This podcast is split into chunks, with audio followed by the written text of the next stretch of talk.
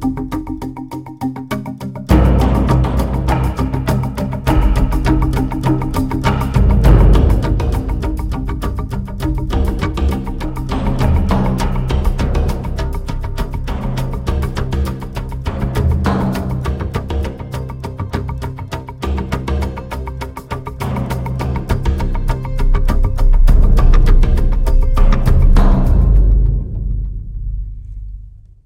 Akşamlar efendim. Akıl Odası'ndasınız. Hoş geldiniz. Türkiye'nin gündeminin ilk sırasında kara harekatı yerini korumayı sürdürüyor. Tabii bir takım değişiklikler var. Yani kara harekatının nasıl olacağına ilişkin değişiklikler değil bunlar. Yani hemen hemen bütün gazetelerde, yayın organlarında izlediğiniz uzun harekat planlarının dışında da gelişmeler var. Hoş orada da artık söylenecek bir şey kaldı mı bilmiyoruz harekat konusunda ama ee, birincisi bir tür sanki geri sayım işliyor.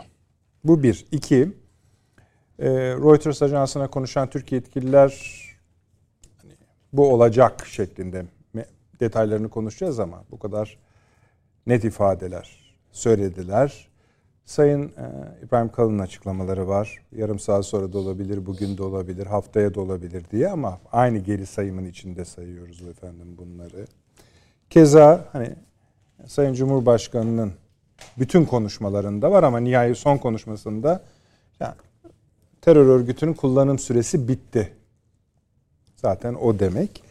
Bunun dışında diğer aktörlerin hareket tavır açıklamaları var. Amerika Birleşik Devletleri'nin son açıklaması e, Suriye'de herhangi bir eylem görmek istemiyoruz şeklinde.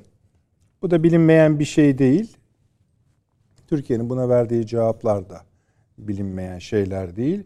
Cumhurbaşkanı, Dışişleri Bakanı, Savunma Bakanı, Sair kim aklınıza geliyorsa zaten bu olası harekattan bahsederek Amerika Birleşik Devletleri'ni alenen ya da zımnen anmadan gizli ya da açık özne olarak kullanmadan geçmiyorlar. Yani sanki Amerika Birleşik Devletleri'ne bir harekat yapılacakmış gibisinden de bu konuşmalar yapılıyor. E yanlış da değil biliyorsunuz.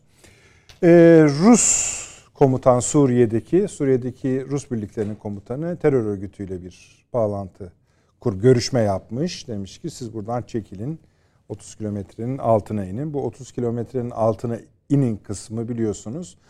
Birleşik Amerika Birleşik Devletleri Büyükelçisi'nin Savunma Bakanı Sayın Akar'la yaptığı görüşmeden sonra da kimi gazetecilerin köşelerine yansımıştı. Amerika dedi ki siz buralara girmeyin. 30 kilometrenin altına çekilsinler gibi bir e, hızlı haber kaynaklarına ulaşabilen kalemlerden bunu okumuştuk. Doğrudur değildir bilmiyoruz. Öyle olup olmadığını zaten göreceğiz. Çekilecekler mi çekilmeyecekler mi anlayacağız. Şimdi bu seri devam ediyor efendim. Amerika Birleşik Devletleri'nin, Rusya'nın, Suriye'nin açıklamaları var. Ee, bunun üzerinden bir geçeceğiz ama harekat kısmı ile değil artık efendim. Hani çünkü bu masada şu da konuşuldu. Olmama ihtimali de. Ancak güçlü bir şekilde bütün kaynaklar bunun olacağını söylüyor. Yine de bir elden geçirelim. Bu önemli bir konudur efendim. Bir işin bitip bitmediğine ilişkin, bitirilip bitirilmeyeceğine ilişkin bize fikir inşallah bu akşam masadan çıkacak. Teröristlere bakarsanız Türkiye zaten çok büyük yığınaklar yapıyor. Korkuyoruz demiş. İsmini zikretmeye gerek yok. E, elebaşı. Onlar da Amerika'dan ve Rusya'dan yardım istiyorlar.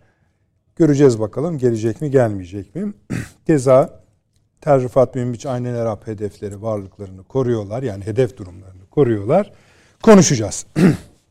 İkinci konumuz efendim e, Şam'dan gelen açıklamalar, Esad'ın açıklamaları var bugün e, Türkiye Suriye'nin e, taleplerini karşılamaya hazır olduğunu gösterdi diyor. E, sadece Türkiye'den söz beklemiyoruz, biraz icraat da bekliyoruz diyor. Türkiye'nin tavrı samimi mi değil mi, bu politik bir manevra mı bundan daha henüz emin olamıyoruz diyor. Ama şunu da söylüyor Esad, e, ikili görüşmeler istihbarat servisleri seviyesinde devam ediyor ama bu yükseltilecek diyor. Yükseltilebilir demiyor, yükseltilecek diyor. Demek ki bunlarda olumlu adımlar var. E, bu konuşmaları biraz değerlendireceğiz. Tabi sonuçta Şam yönetiminin bu harekat için bir şu ana kadar net bir pozisyonu yok. Güçlü bir pozisyonu yok. Ee, onun nasıl olup olmayacağını da bir değerlendirmek istiyoruz. 3. NATO Dışişleri Bakan toplantısı yapıldı. Artık pek bahsedilmiyor gibi geliyor ama bir savaş devam ediyor biliyorsunuz Ukrayna'da. Üstelik bu savaşın yine de ateşleneceği, alevleneceği söyleniyor. Çünkü kış daha sert geliyor ve zemin yumuşuyor biliyorsunuz. NATO Dışişleri Bakanları toplantısı yapıldı bugün Rom, e, Romanya Bükreş'te. Sayın Dışişleri Bakanı'nın da e, uzun uzun konuşmaları oldu. Ukrayna'ya destek konusunda ama bu da işin bir bölümü. Öbür bölümü de dördüncü madde efendim. Avrupa Birliği'nden Avrupa'dan Amerika'ya gelen iki ayrı koldan açıklamalar var. Bir güvensizlik oluştuğu hissediliyor Avrupa ile Amerika Birleşik Devletleri arasında. Elbette e, Ukrayna kaynaklı ama özellikle ekonomide e, iplerin kopma noktasına gelebileceği yönünde büyük büyük basın yayın organlarının buna İngilizlerin de ekonomisti de dahil Avrupa'nın öndeki Almanya'nın e, büyük dergileri, gazeteleri dahil böyle bir hava pompalıyorlar. Doğrudur değildir bilmiyoruz ama genel bir memnuniyetsizlik var. Şu anda en popüler fotoğraf hangisidir derseniz de zaten bu konuyla ilgili bugün gazetelerde görüldü e, Almanya parlamentosunda kaşkol paltoyla oturan parlamenterin görüntüleri üzerinden bu tartışmalar yapılıyor. Başka konularımız var. İnşallah zaman kalır. Şu Çin'i muhakkak konuşmak istiyoruz. İki kalem var efendim orada. Sadece onu söyleyeyim. Yoksa Küba Devlet Başkanı'nın 27 yıl sonra burada olması da önemli. Belarus'taki zehirlenmeler de önemli. Dışişleri Bakanı'nın öyle öldürüldüğü söyleniyor. Hatta devlet başkanının da Lukashenko'nun şu anda zehirlendiği söyleniyor. Uzatmamak için kısa kesiyorum. Çin konusu önemli şu açıdan. Şimdi bir şey yaşanıyor. Yani Çin'in neden bu e, salgın nedeniyle kendi halkının üzerine bu denli sert gitmesi bir tartışma başlatmış durumda. İşte biz bahsetmiştik biraz ama tek bahsedildi onu da söyleyeyim. E, içe kapanarak dünyadaki zaten hani patinaj çeken ekonomiyi biraz çamura saplama çıktıları olabilir mi diye. Bu birinci konu. ilginç bir mesele bu. Öbürü biraz daha bence inşallah bu akşam masamızda konuşmaya layık bir konu. Biz hava harekatı düzenlerken Suriye ve Irak'a Astana görüşmeleri yapılıyordu. İran, Türkiye ve Rusya arasında. O görüşmelere Rusya bir teklifle geldi efendim. Dedi ki Çin'i de aramıza alalım mı? İran alalım dedi. Türkiye'de e, ben buna bir bakayım dedi. Mealen söylüyorum detaylarını vereceğim. Şimdi bu tabii bambaşka bir şey. Yani Suriye konusunda üçüncü süper gücü sokmak gibi bir şey. Bu nereden çıktı? Nasıl geldi? Olur olmaz ayrı konu. Ama ilginç olduğu ortada. Neyse bu bugün çok uzattım açılışı. Sayın Avni Özgürel hoş geldiniz. İyi akşamlar. Bulduk. Profesör Doktor Süleyman Seyfi Öğün Hocam İstanbul Ticaret Üniversitesi Öğretim Üyesi. Hoş geldiniz, şeref verdiniz ve doçent doktor emekli Tuğgenel Sayın Fahri Erener Paşam İstinye Üniversitesi Öğretim Üyesi. Paşam hoş geldiniz. Teşekkürler. Abi harekattayız hala ve hatırlatırım daha önceki konuşmalarımızı. Olup olmayacağı konusunda bayağı biz mütereddittik. Evet. Siz o şeyiniz devam ediyor mu acaba? Ee, ediyor. Ortadaki yani, durumu söyle e, söyleyelim. Fiilen bu harekatın gerçekleşeceği şeklinde. Onda yani olabilir, olmayabilir filan. Ee, işin o tarafından ziyade şurada herhalde üzerinde durmak lazım. Türkiye bölgeyi ve harekatı o kadar vurguladı ki bir takım kentlerin veya bölgelerin isimlerini zikrederek. Hı hı. ve öylesine ağır bir yığınak yaptı ki kendi topraklarında yani bunun görülmemesi yukarıdan uydularla filan tespit edilmemesi mümkün değil bu kadar bu derece zaten söylüyor ağır yani. tabii bir şey. Yani terör örgütü bile değil mi yalvar yakar oldu Amerika'ya buna mani olun hı hı. diye. Yani bazen bunu en iyi zannediyorum e, Fahri Paşam değerlendirecektir. E, bazen sesinizin yüksekliği veya tonu evvel yaptığınız vurgular bazen harekatın gerçekleşmesi halinde e, elde edeceğiniz kazanç kadar e, sonuç doğurabilir. Yani aslında şunu söylüyorsunuz. Savaşma yani çatışmadan bu alınan yani esasında o etkiyi doğurdu.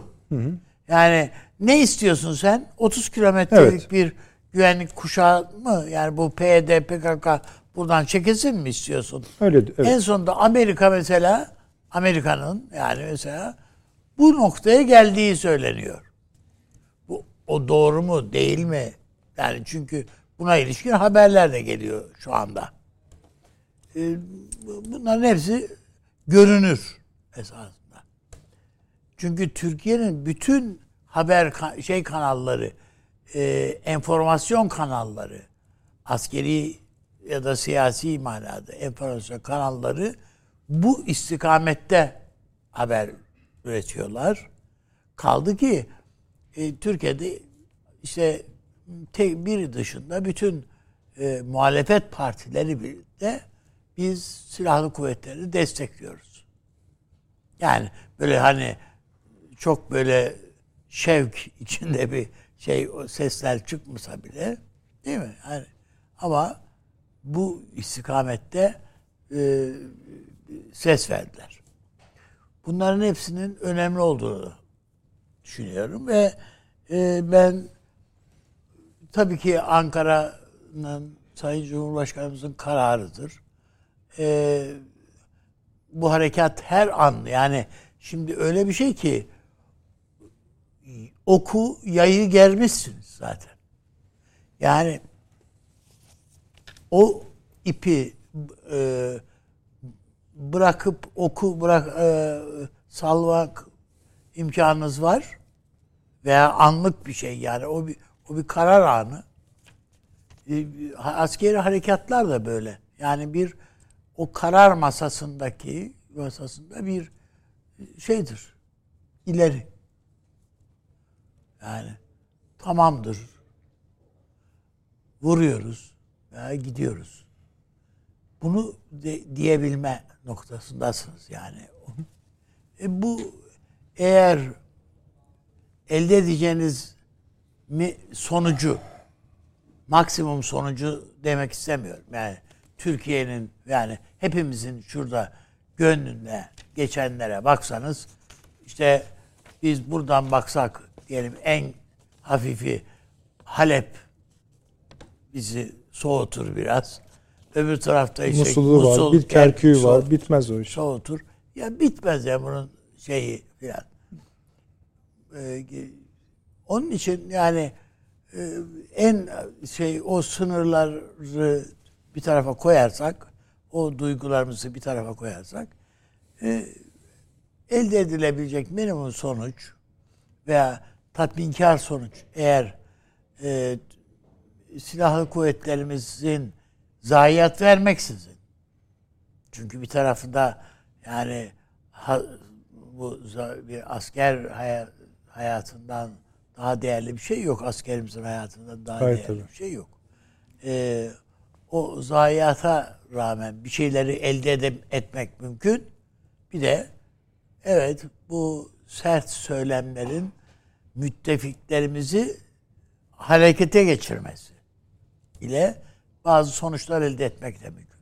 Nitekim bugün Dışişleri Bakanları toplantısı zirvesinde NATO'da NATO'yuz. NATO toplantısında Sayın Dışişleri Bakanımız e, orada yaptığı konuşmada diyor ki müttefiklerimizi harekete geçmeye çağırıyor. Yani hani köprüden önce son çıkış bu. Haberiniz olan. Yani döndük dönüyoruz anlamında.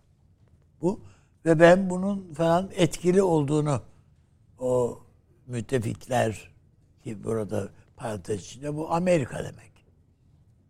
Yani e, olduğu kanaatindeyim. Ruslar üzerinde de etkili olduğu kanaatindeyim.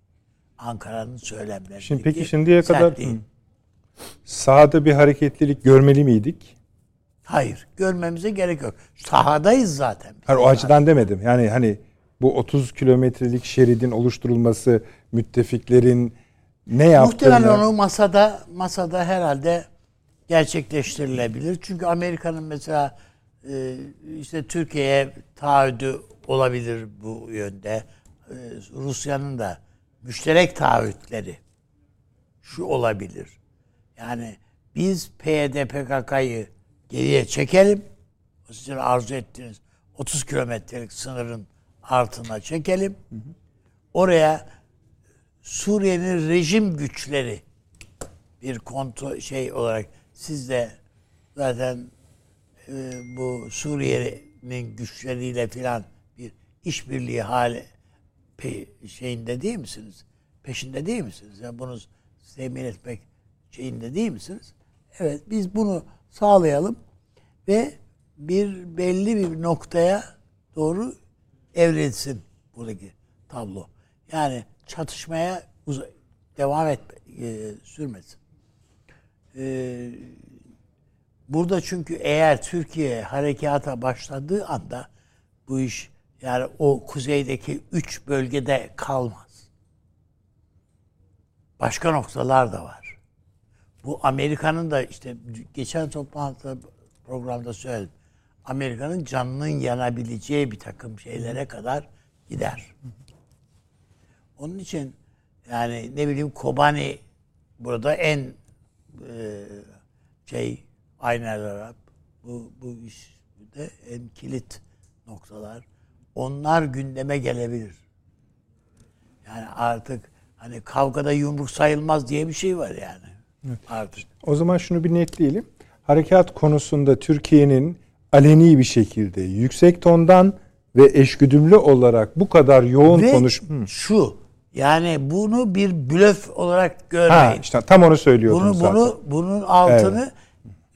E, şey olarak koordineli olarak bütün unsurlarıyla bütün sesleriyle yani Cumhurbaşkanından Dışişleri Bakanı'na efendim istihbaratından efendim Cumhurbaşkanlığı sözcüsüne var kadar yani Batı dünyasının e, çeşitli kongrelerde veya toplantılarda muhatap kabul ettiği e, Türk yetkililerin ne, ne kadarı varsa neredeyse hepsinin ağzından. Evet. Ve daha yani en az onun kadar. Tabii o muhalefeti de onun için söyledim.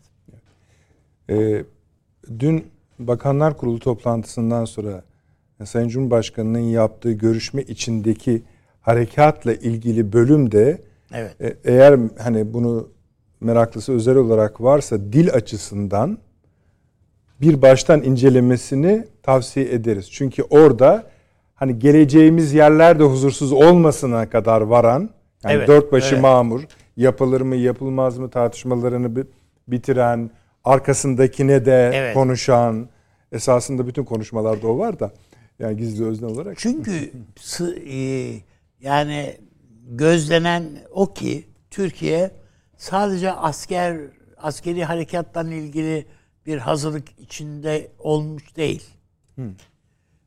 O harekat gerçekleştiğinde orada e, tesis edilecek yöre, idari yapı ile ilgili bir ön hazırlık da yapılmış vaziyette. Yani daha biliyorsunuz daha önce işte bir takım Kay, Gaziantep Kaymakam Yardımcıları. Bayağı önce konuştuk biz bunu. Evet, İyi yani oluyor bunu. Vali yardımcılıklarıyla falan irtibatlandırıldıydı. Yani oradaki e, göre, sivil görevliler de belirlenmiş vaziyette. Aynı şekilde oraya gıda yardımları nasıl gidecek? İşte şişe suyundan tut, içme suyundan tut da her şey hemen hemen yani e, Kızılay'ından AFAD'ına varana kadar ne varsa Türkiye'nin bütün dört, dört bir koldan her türlü şeyi hazır edilmiş vaziyette. Dediğim gibi bu belki bunu söyleseniz çok fazla şey olmayabilir ama bunu bütün o müttefikimiz dediğimiz unsurlar görüyorlar. Gerek uydular vasıtasıyla görüyorlar, gerekse mahalli e, kaynaklardan aldıkları bilgilerle görüyorlar.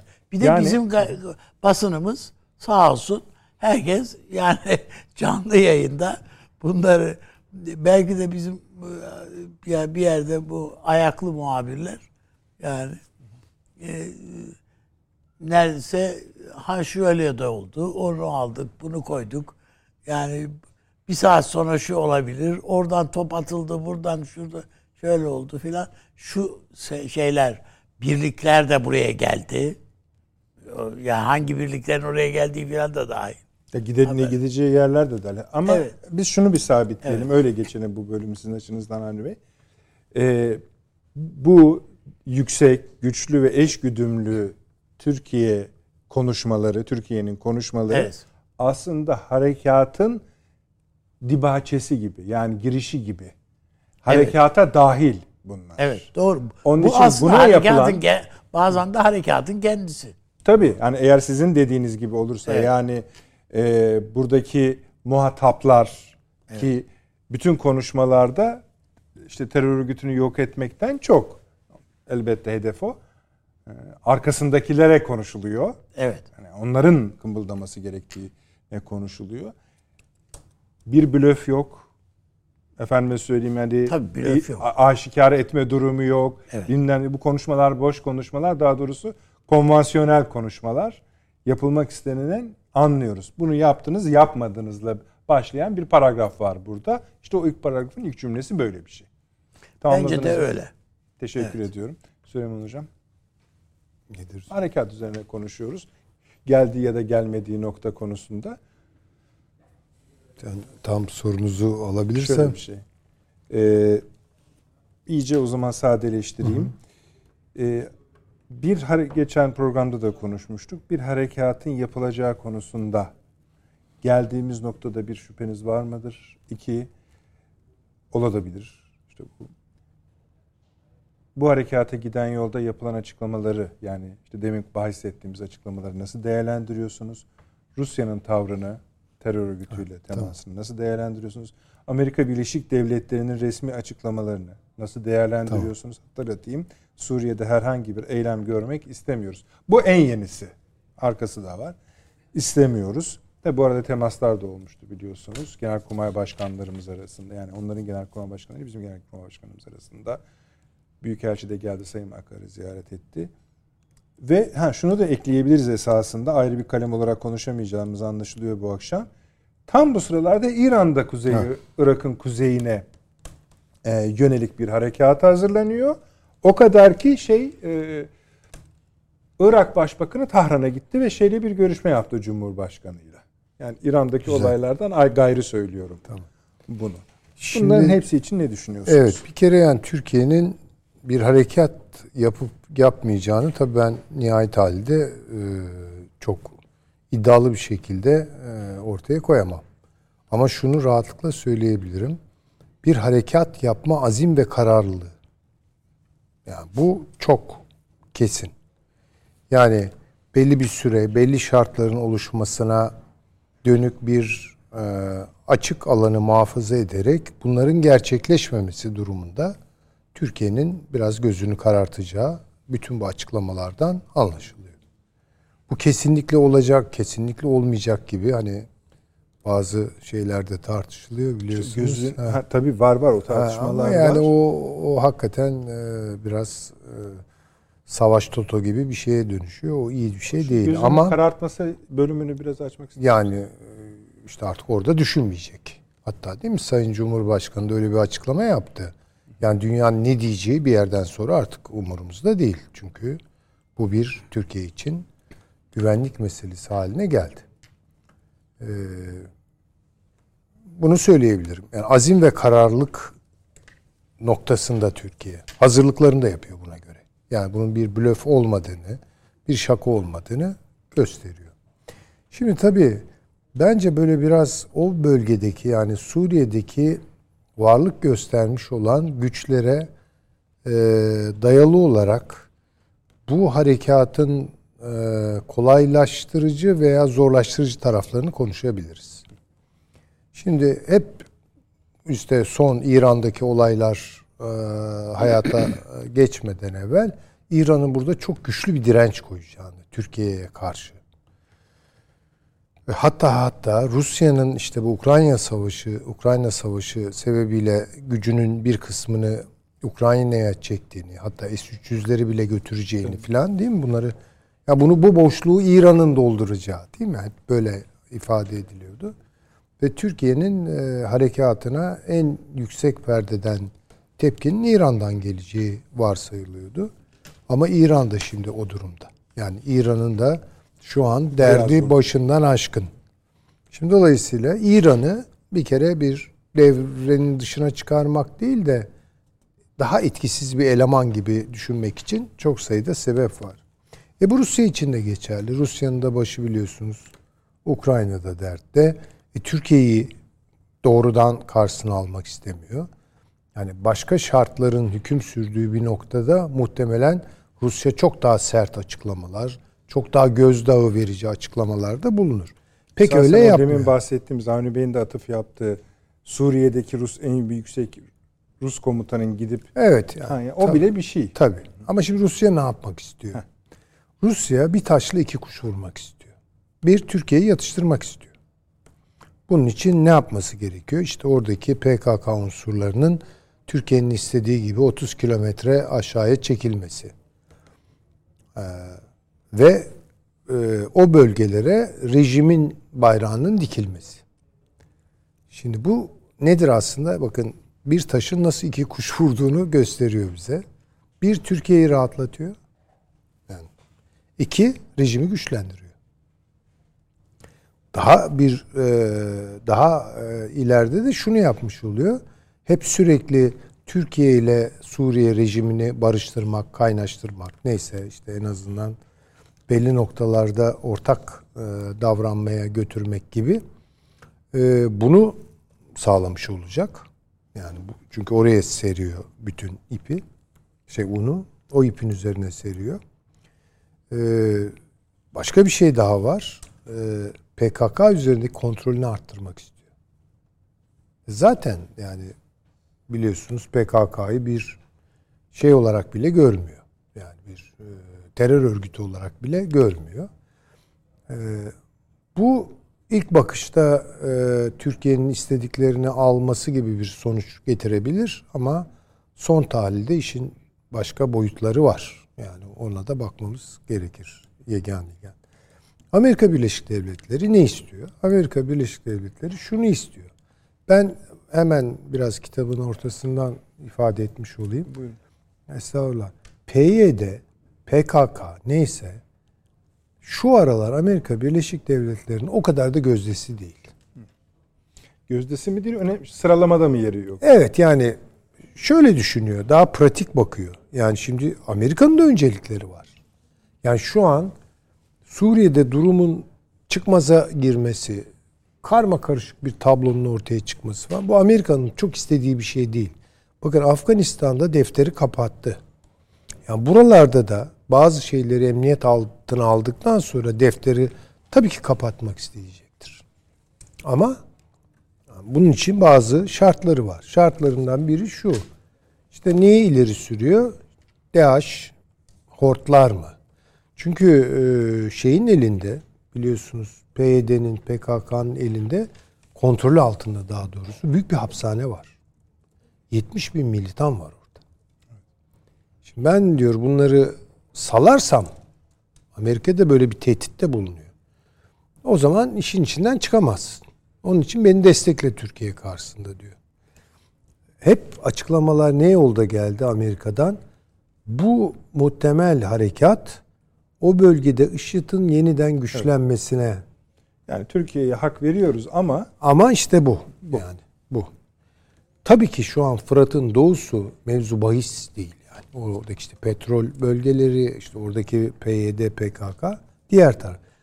Pratik olarak şunları da düşündüğünü zannediyorum ben Amerikan çevrelerinin. Ya bunların Rusya'nın kontrolünden çıksın. Yani sonuçta Türkiye işte bir NATO devletidir. O girsin buraya.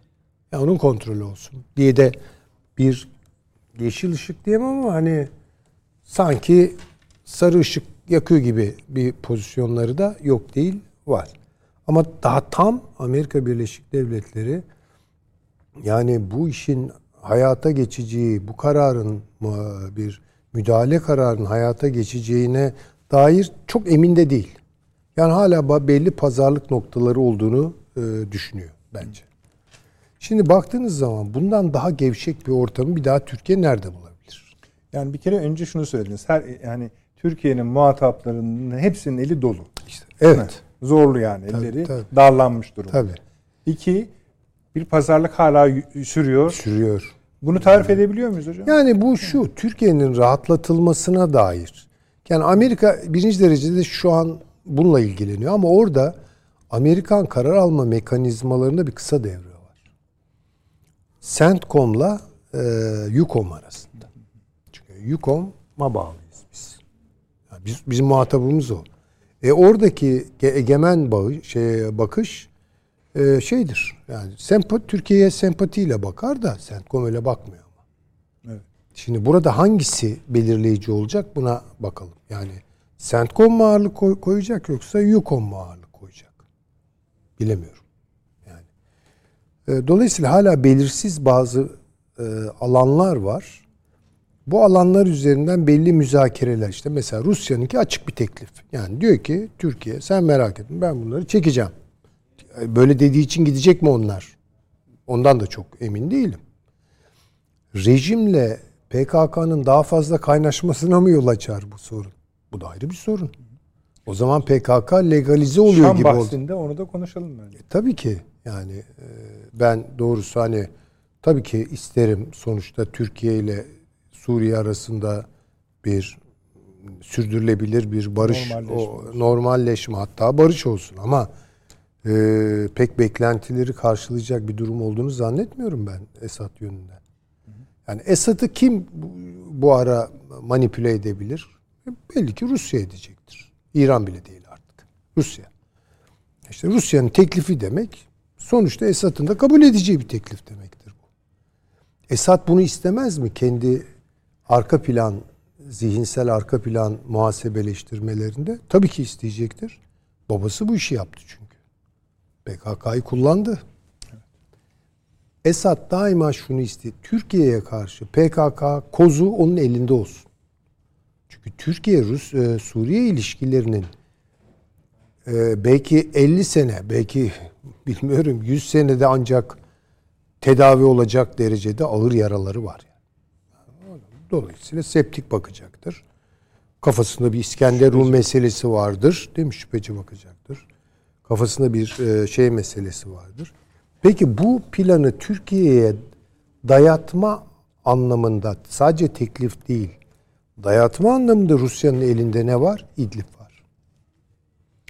Şimdi çünkü gelen haberleri ben e, bugün özellikle gene biraz baktım. İdlib'e dönük olarak yoğun bir askeri tahkimat yapılıyor. Ve her şeye rağmen yani bütün bu işte Suriye rejimi, PKK üzerinden işte PKK'nın geriletilmesi falan oraya Rusya, şey, Suriye ciddi tank birlikleri falan gönderiyor. Yani orada bir tuzaklama da olduğu kanaatindeyim ben. Yani birden Türkiye ile Rusya'nın e, affedersiniz e, Türkiye ile Suriye'nin savaşı gibi de dönüşebilir. Aradan da PKK yırtabilir yani. Kaçabilir. Ne olacak o zaman? Yani hakikaten çok sıkıntılı. Bir tarafıyla çok rahat bir takım e, avantajlar filan sunuyor. Çünkü Amerika hiçbir zaman bu kadar başka şeylerle kafası meşgul değildi. Rusya'nın başka şeylerle kafası meşgul değildi. İran bu halde değildi. Evet bu çok güzel, rahatlatıcı. Ama o durum içerisinde de e, muhataplarımızın e, diplomatik bir takım şeytanlıklar peşinde koşmadı anlamına da gelmiyor bütün bunlar. Ben burada esas belirleyici olanın Rusya'nın ne yapacağı, rejimle birlikte ne yapacağı, Türkiye'ye dönük olarak ne kadar esnek düşünebildiği gibi e, meselelerin tayin edici olduğu kanaatindeyim. Peki Türkiye'nin resmi açıklamalarına baktığınızda, söylemlerine baktığınızda e, daha çok Amerika'yı muhatap alan. İşte bakın bu da yani böyle biraz tuhaf kaçıyor bana. Çünkü siz Yani- şeyden e, yani coğrafi bir gerçeklikten de yürüyorsunuz galiba. Elbette tabii Yapılacak yani. harekatın gideceği noktaların daha çoğunun Evet. Rusya Yani daha üçgen kurmam gerekirse Rusya, Türkiye rejim arasında olduğu kanaatindeyim. Ama Amerika buna müdahil. E, tabii ki müdahil. E şimdi bakarsanız zaten harita üzerinde de işte Aynel Arap'ta Amerika'nın göreli bir ağırlığı falan var. Ama onun için esaslı olan, önemli olan Fırat'ın e, doğusudur. Bu arada NATO zirvesinden Türkiye'ye yönelik bir açıklama gelmiş. Diyor ki terörün tüm şekilleri ve tezahürlerini kınayarak son terör saldırıları sonrasında Türkiye ile dayanışma içinde olduğumuzu bildiririz. İşte bu YUKOM frekansında. İşte artık hangi tarafı bilmiyorum ama geçti tarafı CENTCOM'dan böyle bir şey gelmez yani. Yok gelmez de bu da bir ucu İsveç Finlandiya olan, bir ucu işte harekat olan, bir ucu işte, yani ha, onu da çok güzel söylediniz. Hani mesela burada pazarlıklar meselesine e, İsveç ve Finlandiya'nın e, üyelikleri giriyor.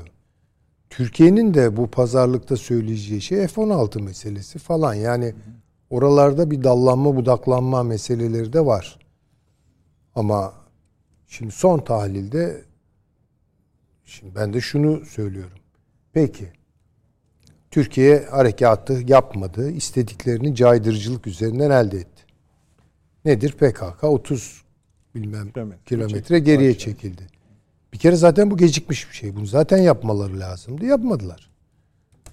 Bunu yaptık. Peki belli bir e, merhalede bu adamların tekrar geri gelmeyeceğini kim garanti ediyor?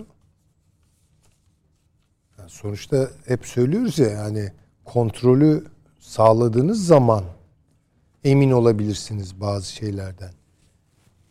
Bir dönem caydırıcılık üzerinden bazı şeyleri püskürttüğünüz zaman onların yeniden daha güçlü bir dalga olarak size gelmeyeceğinin garantisi de olmaz tabii. Yani hocam aslında bu bölgede hiçbir şeyin garantisi yok da hiç olm hani mesela Türkiye şunu da söylemiş oluyor ya aslında sözde ver, 2019'da verdiğiniz sözleri yerine getirin demiş oluyor.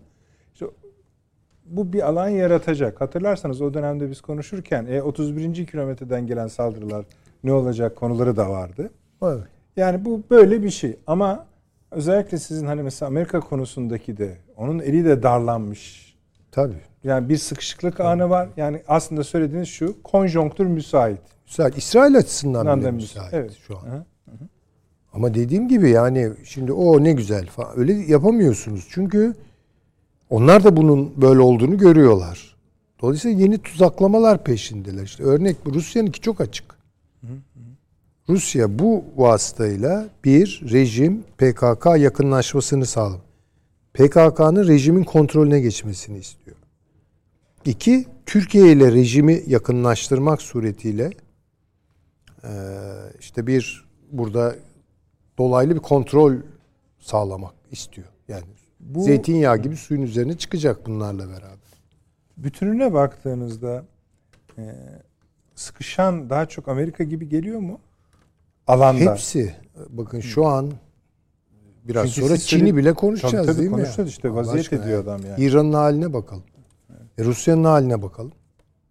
Amerika Birleşik Devletleri'nin haline bakalım. İngiltere'nin ya şu an zaten yani işte bugün mesela paşam İngiltere çıktı dedi ki e, İngiltere ile şey Çin'le dedi altın çağımız dedi. Sona erdi dedi. Tabii canım. Nereden nereye? Boris Johnson'ı hatırlıyorsunuz ilk evet, geldiğinde evet. Rusya ile artık barışmayı, bu kavgayı bitirmeyi düşünüyoruz noktasından İngiltere şu anda Rusya'ya da Çin'e de hadi bakalım Hodri meydan diyen ülkeye dönüştü. Bazı açıklamaları mefhumu muhalifinden anlamakta fayda var. Peki. Tamam paşam. Tamam. Şey, hocam. Evet. Ee, şimdi e, buradaki e, öncelikle büyük aktörlerin e, şu anki durumuna bakmak gerekiyor Buyurun. önce. Rusya bu bölgede Ukrayna'ya olan savaşı, yaptırımların yol açtığı şartlar, Ukrayna'da biraz tökezlemesi, tabii bu tökezlemenin e, iç kamuoyunda yansıttığı e, manzara, e, bunun dışında e, gerilen kış şartlarının e, kendisine nispi sağlayacağı bir avantaj gibi varken ağırlığının tamamen Ukrayna bölgesinde olduğunu e, net olarak görüyoruz. O halde Rusya bu bölgede öncelikle ne isteyecek? Mevcut statükonun korunmasını ister. Yani e, mevcut olan durumu e, korumak ve bunu en az zararla atlatabilmek. Kendisine ilave büyük getirmeyecek, ilave bir e, kuvvet tahsi gerektirmeyecek ve aynı zamanda e, bu bölgeden e, dikkatini tekrar diğer bölgeye yoğunlaştıracak. e, eğer zorlandığı takdirde e, bu bölgede e, kiminle işbirliği yapmak ister? E, Esad'la değil elbette Türkiye ile bir işbirliği yapmak ister. Çünkü İdlib'in e, batı bölgesindeki bu kadar yoğun bir e, terör e, yapılanması olduğu sürece Rusya'nın bu bölgede rahat olması, Suriye'nin rahat olması mümkün değil. E, ikincisi e, kimdir? İran mevcut statükonun devamını ister. Çünkü başı zaten kendi işinde dertte.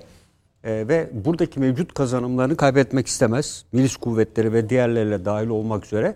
E, dolayısıyla hem Suriye hem Rusya ile olan ilişkilerini e, sıcak tutarak e, mevcut kazanımlarını kaybetmek istemeyecektir. Amerika Birleşik Devletleri için e, diğerlerine göre daha uygun. Rusya Ukrayna ile meşgul, İran kendi iç e, siyasetinde ciddi sorunlarla meşgul. O halde İsrail'de Netanyahu iktidara gelmiş. E, BOP için uygun şartlar oluşuyor. Amerika'nın şu anda DAEŞ'i bahane etmesinin temel nedeni e, BOP için uygun şartların, e, konjonktürün oluştuğuna dair... ya? Bir- Evet. E, şu anda bakın e, PKK'nın e, bağımsız bir Kürdistan'dan dört parçalı bir Kürdistan stratejisine geçmesinin altında yatan siyaset BOP stratejisidir. Büyük Orta Doğu Projesi'nin siyasetidir. Şu anda Amerika Birleşik Devletleri Orta Doğu bölgesinden aslında daha az kuvvetle çekilebilmek için de uygun bir konjonktür öncesi yeniden yapılanma için şartların uygun olduğunu düşünüyor. Ve e, bu açıdan da e, DAEŞ'ı ön planda tutarak burada e, aslında biraz daha zaman kazanmak istiyor.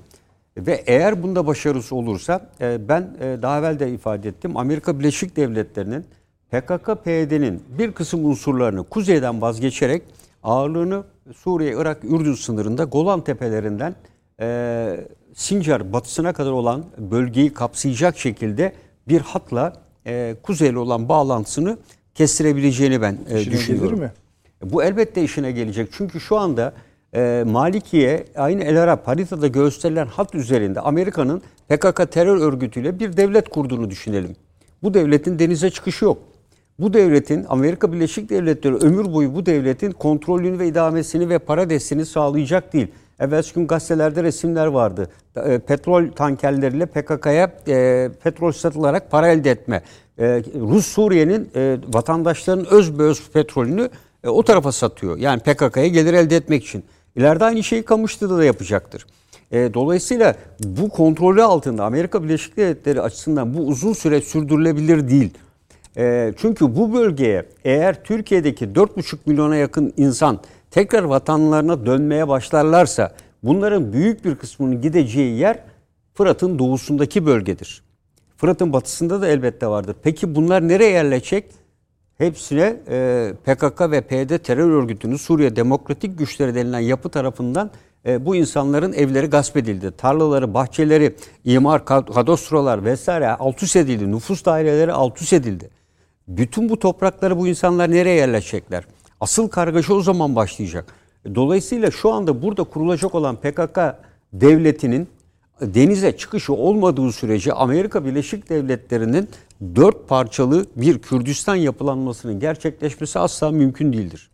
Dolayısıyla Batı bölgesinde Türkiye e, Afrin bölgesinde olduğu sürece, İdlib'de olduğu ve Rus Suriye, Laskiye'de olduğu sürece, İranlı milisler Tel Rifat güneyinde veya işte o bölgelerde yer aldığı sürece Amerika'nın Fırat Nehri batısına doğru bu bölgeyi denize kadar kavuşturması mümkün değil. Peki Amerika niye istiyordu bunu? Ee, İran kuzeyinden başlayan ENKS biliyorsunuz Roş Peşmergeleri olan görüşümle bir bütün halinde Afrin'de temel amaç neydi? Oradan denize indirmek projesi vardı. Yani e, Kuzey Irak petrollerini Musul dahil olmak üzere bu bölge üzerinden hızla Akdeniz'e indirmekti. E, Laskiye gitti. Ee, bunun dışında Afrin Türkiye'nin elinde bir e, sözde bir kanton elden çıkarıldı. Rasulayn hattı dahil M4'e kadar e, bir 30 kilometreye yakın bir bölge Barış Kalkanı Harekatı bölgesi olarak Türkiye'nin kontrolünde. E şimdi bunu baktığınızda burada bütünselliği asla sağlayamayacağı net bir şekilde. Aslında Amerika'nın burada varoluşu DAEŞ değil dediğim gibi. Burada PKK'ya zemin kazandırmak ve e, Büyük Orta Doğu Projesi'nin bu ayağını bir şekilde güneye doğru taşımak olabilir. Çünkü PKK terör örgütü burada olduğu sürece asla ve asla Türkiye'nin buna rıza göstermeyeceğini biliyor. Peki bu dedikleriniz mesela örgütün kullanım süresi bitti. ile örtüşüyor mu? Ben tabii ben zaten biliyorsun geçen hafta da PKK terör örgütünün Irak kuzeyinde artan eylemlerinde, Türkiye sınırına yönelik eylemlerinde kendini ispatlama, son kullanma tarihinin Amerikalılar tarafından da yavaş yavaş ortaya konulmasıyla PKK terör örgütünün hala kullanışlı olduğunu, onu hala kullanabilecekleri iddiasında olduğunu belirtmiştim. Ve Amerika Birleşik Devletleri de bu terör örgütünü bugüne kadar sarılıp sarmalayıp büyütmesine ve Türkiye'ye karşı korumasına rağmen arzu edilen sonucu elde edemeyeceğini biliyor.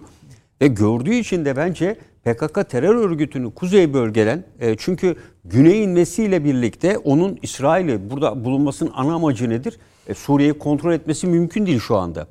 E çünkü karşısında Astana formatında bir de buraya Çin gelirse e, e, dünyadaki en önemli dört güç e, Amerika'nın burada karşısına çıkmış oluyor. Üstelik bir NATO ülkesi. E, bu taraftan baktığınızda Golan Tepeleri, El Naif üssü ve oradan da Irak'a bağlanan bir hatla ki e, o zaman da bir e, Lübnan güneyinde de bir Dürzi devleti e, kurulabileceğinden söz etmiştik. E, bu e, hep mümkün olabilirdi. Dolayısıyla bu hatla Irak petrolünü e, ki burada eski hatlar da var zaten. Oradan güneye taşımak aynı zamanda burada yetiştirdiği şu anda sayısı 30-40 bine ulaştığı söyleniyor. Ee, sözde devrim muhafızları adı verdiği bir yapılanma var. Söyledik bunlarla uçar birlik harekatı icra ediyor, bir sürü tatbikatlar yapıyor ve PKK terör örgütünden daha çok bunların üzerinde durmaya başladı. Yeni vekili bunlar.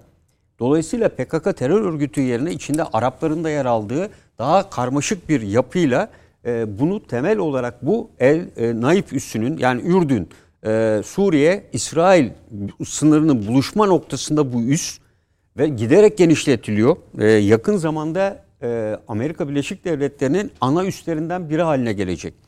Ve dolayısıyla bu hatta baktığınızda bu kadar geniş bir kuzeyden yaklaşık 400-500 kilometre daha da fazla güneyde ıssız bir yerde bir çölün ortasında durulan bir üst bölgesi. Giderek büyüyor, genişliyor ve sürekli askeri yığınak yapılıyor. Yeni harp silah araçları geliyor. Bunlar gün gün medyada ve e, Suriye medyasında da yer alıyor. Amerika El Naif'te ne yapıyor diye.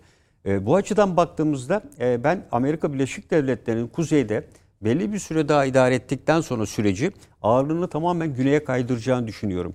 Çünkü bundan sonra kuzeydeki bir kazanım Amerika Birleşik Devletleri'nin Suriye'de kalınmasına çok ciddi bir katkı sağlamayacağını Tam tersine Türkiye ile Amerika arasındaki ilişkilerin giderek daha da gerginleşmesine yol açacaktır. Ve Amerika böyle bir noktada PKK terör örgütü arasında ister istemez bir tercihte bulunacaktır. E, ve e, bunun içinde bence daha evvel de hedeflediği İsrail'in e, kuzeyden de emniyetini sağlayacak şekilde ve hem de petrol akışının çünkü Golan'da da petrol var o bölgelerde de Deirizor hattından gelecek şekilde bir hatla yeni bir bölge e, kendisini oluşturacaktır. Bunun konudaki en büyük destekçisi zaten sürekli olarak Suriye'yi hava harekatı icra eden İsrail olacaktır zaten topçusuyla ve diğeriyle. Bu hamleyle aynı zamanda dediğim gibi İsrail'in daha yakın desteğini de e, alabilecektir e, askeri açıdan. E, burada tabii e, bizim sınır bölgesine kuvvet yığ olmamız... Valla e, aktörleri sayarken herkesin eline çok ağırlık, büyük ağırlıklar verdiniz.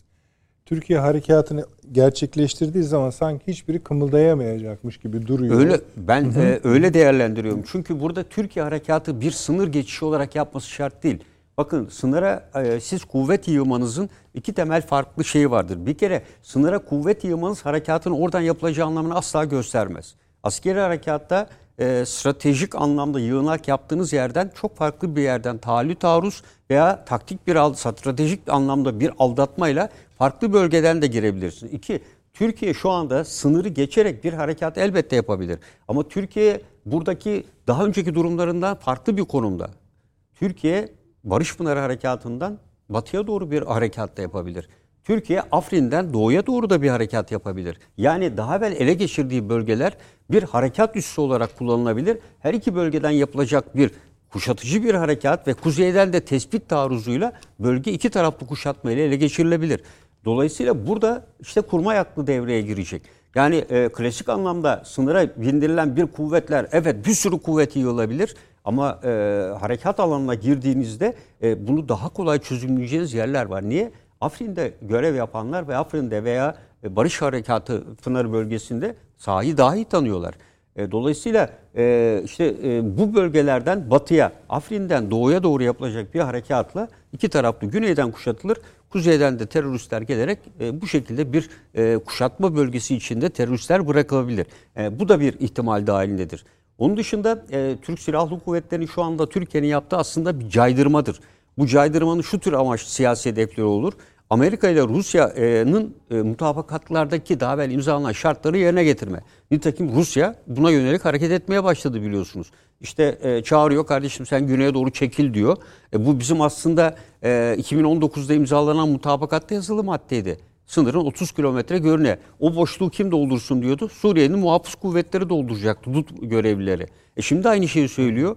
Demek ki Rusya zorlandığı anda olayı kısa sürede çözümlemek için muhtıraya geri dönüyor. Yani Türkiye yığınaklanmasıyla her iki ülkeye de aslında muhtırayı hatırlatmış oluyor bir yerde. Ve bunun ilk hamlesini Rusya'dan görüyoruz. E, peki başka? Amerika ve Rusya'nın terör örgütü üzerinde baskısını arttırabilir. E, olumlu ve olumsuz yönde e, bu baskı olabilir. Ancak e, bu ortamda Rusya'nın terör örgütüne ben e, Türkiye'ye rağmen çünkü şu anda dünyada destek alabildiği tek bir ülke var Türkiye. Evet. Başka bir ülke yok. E, dolayısıyla Türkiye ile ilişkisinin gerginleştiği anda Rusya'nın Rusya'nın Akdeniz üzerine çıkışı tamamen sona erer. Bir daha boğazlardan geçişi unutur e, Rusya. E, bugün zaten hep söylüyoruz Ukrayna Savaşı'nda e, eğer Batı'nın desteğinin daha çoğunu Türkiye yaptı esasında. Montreux ile 3 önemli Rus gemisini Karadeniz'e geçittirmedi biliyorsunuz. İki Suriye'ye giden hava sahasını kapattı. Uçaklar gidemez dedi. Dolayısıyla öyle Yunanistan'ın bas bas bağırıp efendim Türkiye niye yaptırım yok. Türkiye'de Türkiye'den e, Yunanistan'ın e, Avrupa Birliği ülkelerinin tümünden daha çok elini taşın altına koydu.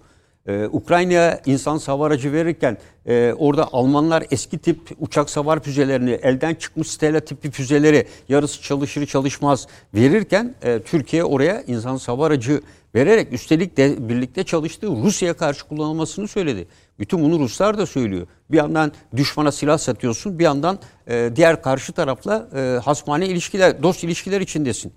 E, üçüncü bir şey e, Esad'ın PKK ile arasını açma yığınaklanma. Yani bütün bu harekatın tek nedeni Esad diyor ki ya tam bir düzene gireceğim diyor. Birdenbire bu PKK ne yapıyor ediyor? Türkiye ile benim e, işte Rusya devreye giriyor. Ben onları Moskova'da bir araya getireceğim filan dediği sırada PKK tekrar bir eylem yaparak e, bütün hepsine baktığınızda aynı süreci geliyor. Dolayısıyla e, Esad e, Fırat'ın batısında bir sistem kurmaya çalışıyor. Artık dediğim gibi Fırat'ın doğusundan şu aşamada vazgeçmiş durumda. Önce batısında e, durumu bir istikrara kavuşturmak ve sabitlemek arzusunda. E, bu yüzden de Esad'ın PKK ile arasını açarak Esad'la PKK'nın bütünleşmesinin e, bir engelleme şeklinde de bir siyasi hedef e, burada söz konusu olabilir. e, bunun dışında harekat icra edilirse ne olur? Elbette ki ilk e, siyasi hedefi cezalandırma. E, diğeri e, terör Hocam, örgütünü... Unutmayın da o bölümü bitirmeden şunu sorayım. E, bu Türkiye'nin söylemlerinin devam ettiği şu sıralar eğer bir girizgahsa karşıdan bir şey bekliyoruz. Karşıdan Evet. dediğimiz Amerika ve Rusya. İşte tabii evet. Ha, oraya mı Cay- onları söylüyorum. Ben yani caydırmayla e, Amerika Birleşik Devletleri Rusya'nın işte belirttiğim mutabakatların bütün maddesi Tamam. olmasa yerine Bunun- getirme. Bunun zamanı ne? Yani Bunun zamanı derhal. Bunu Türkiye e, aradaki görüşmelerde bir süre verdiği çok net bir şekilde görüyor. Yoksa Rusya Ha. durup dururken yani PKK temsilcisini çağırıp oradaki e, Rusların komutanına Tabii, tabii. kardeşim sen gel 30 kilometre geriye çekin. Oraya e, Suriye kuvvetleri gelecek. Ben e, buna baktım, duyduğum anda baktım Rusya ile yapılan mutabakanın bir maddesinin aynısı. Bugün e, Sayın e, Savunma Bakanı da aynı ifadeyi kullandı. Mutabakatların gereğini yerine getirecekler, getirsinler dedi. Dolayısıyla ben burada her iki tarafa da bu mutabakatın gereğini hatırlatıldığını.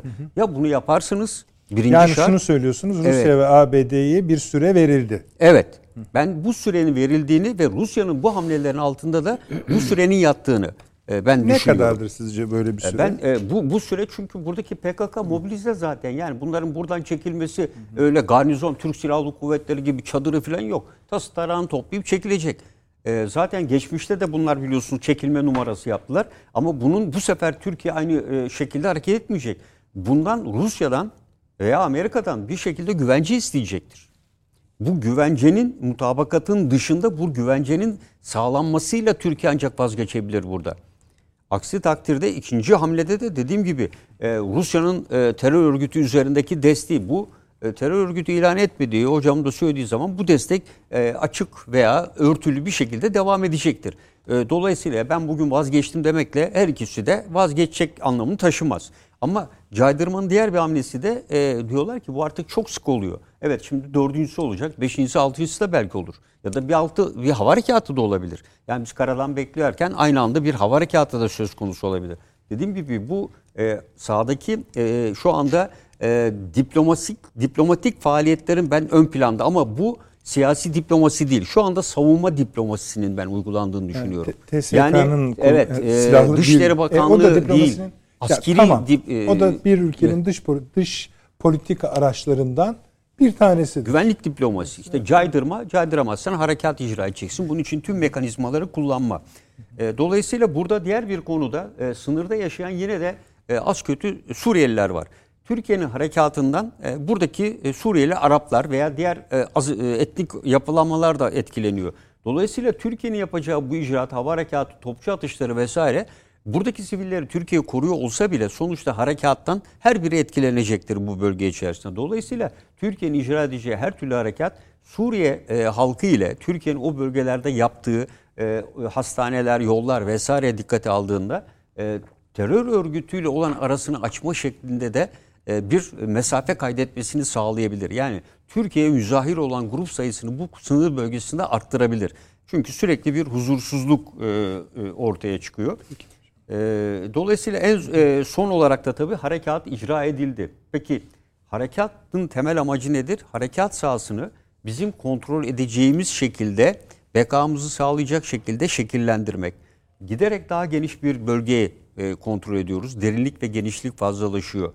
Bu da ciddi bir güç ve unsur bulundurmak, bunun lojistik desteğini vesairesini sağlamak anlamını taşıyor. Dolayısıyla harekatı icra etmek, harekat sonrası bu bölgeleri sürekli kontrol altında Bir de tutmaktan şunu daha kolay. söylüyorlar paşam. Türkiye girdiği yerden çıkmıyor diyorlar. Türkiye'nin şu anda çıkması mümkün değil. Çünkü e, Suriye'de henüz anayasa görüşmeleri hepsi askıda. E, dolayısıyla e, Suriye'nin e, şu anda yakın geleceği değil, uzak geleceğinde bile e, e, ne olacağı belli değil. E, bakın buna Birleşik Arap Emirlikleri Suriye yeniden yapılanacak diyor. Elini ceben atacak. Kimse atmıyor. Arap Birliği atmıyor. Suudi Arabistan atmıyor. Zaten Esad bugün söylemiş ben Türkiye'yi diyor tam da bulayım onu da söyleyeyim sonra. Evet. Ee, Arap ülkelerinin kararlılığından daha fazla kararlı görüyorum Suriye ile yakınlaşma konusunda diyor. Yani çünkü da önemli bir şey. e, Suriye'nin e, şu anki e, durumundan kurtulduğu takdirde Türkiye ile e, olan zaten e, kasası bomboş ama e, sonuçta e, buraya bir takım destek gelecektir. Yani Ukrayna'ya bu kadar e, para vereceğini, Rusya'nın paralarına el koyup da Ukrayna'yı imar etmeyi düşünenler e, en başta bu hale getiren Amerika Birleşik Devletleri. E, elbette buranın yeniden kalkınması vesaire için Birleşmiş Milletler e, herhalde e, bir e, hesap numarası verecektir. Yani e, ülkelerin İnşallah hepsine paşa. e, Peki. toplamak e, üzere. E, benim en büyük endişem harekat bittikten sonraki e, durum. Yani harekat ister hava, ister kara, ister cezalandırma ne dersek diyelim bir şekilde icra edilecek. Edilmedi. E, ama Paşam harekatı yaptı, bitirdi. Evet. Allah hamdolsun çok güzel. Tamam paşam. sonrası e, sonrası e, son derece önemli. E, bu bölgelerin kontrolünün e, sağlanması. E, işte en önemli nokta bu. Özgür Suriye ordusu burada nerede, hangi konumda bulunacak? Bu harekat sırasında kullanılırsa bu e, terör örgütleriyle Afrin bölgesindeki İdlib doğu batısındakilere e, değişik şekilde bunların e, Suriye rejimin veya terör örgütleriyle birlikte harekette yapmalarına sebebiyet verebilir mi? Örneğin Heytül Tahrir Şam e, PKK terör örgütüyle e, çünkü bunlar terör örgütleri birbirlerine karşıdır ama e, işte Türkiye'de de görüyoruz kırsal alanda birbirleriyle e, örgüt ismi vererek reklam da yapmaya gerek yok. Birbirleriyle aynı hedef doğrultusunda üç farklı terör örgütü bile aynı sapta birleşebiliyor hedef Türkiye olunca. Dolayısıyla burada da e, İdlib batısındaki unsurlar da bu taraftan harekata geçerek örneğin e, veya Suriye'nin kışkırtmasıyla da olabilir, Rusya'da olabilir. E, Türkiye'de ters yönden de e, operasyon ve eylemde bulunabilirler. E, bunları da Peki. e, dikkate Devam almak ederiz gerekiyor. Bir Evet. Avni Bey'e şeyi sorayım yalnız. Şu kullanım süresi meselesini. Ha, evet. Yani bitti mi? Yani onu anlıyor muyuz? Ee, şöyle. Yoksa biz bitiririz anlamında Yani mı? hayır bit, e, şunu hem bizim gözlemimiz ve tespitimiz bu. Türkiye'nin gözlemi ve tespiti bu. e, bunun ayrıntısı var yani bitti derken o kadar ağır yaralar aldı ki bu örgüt.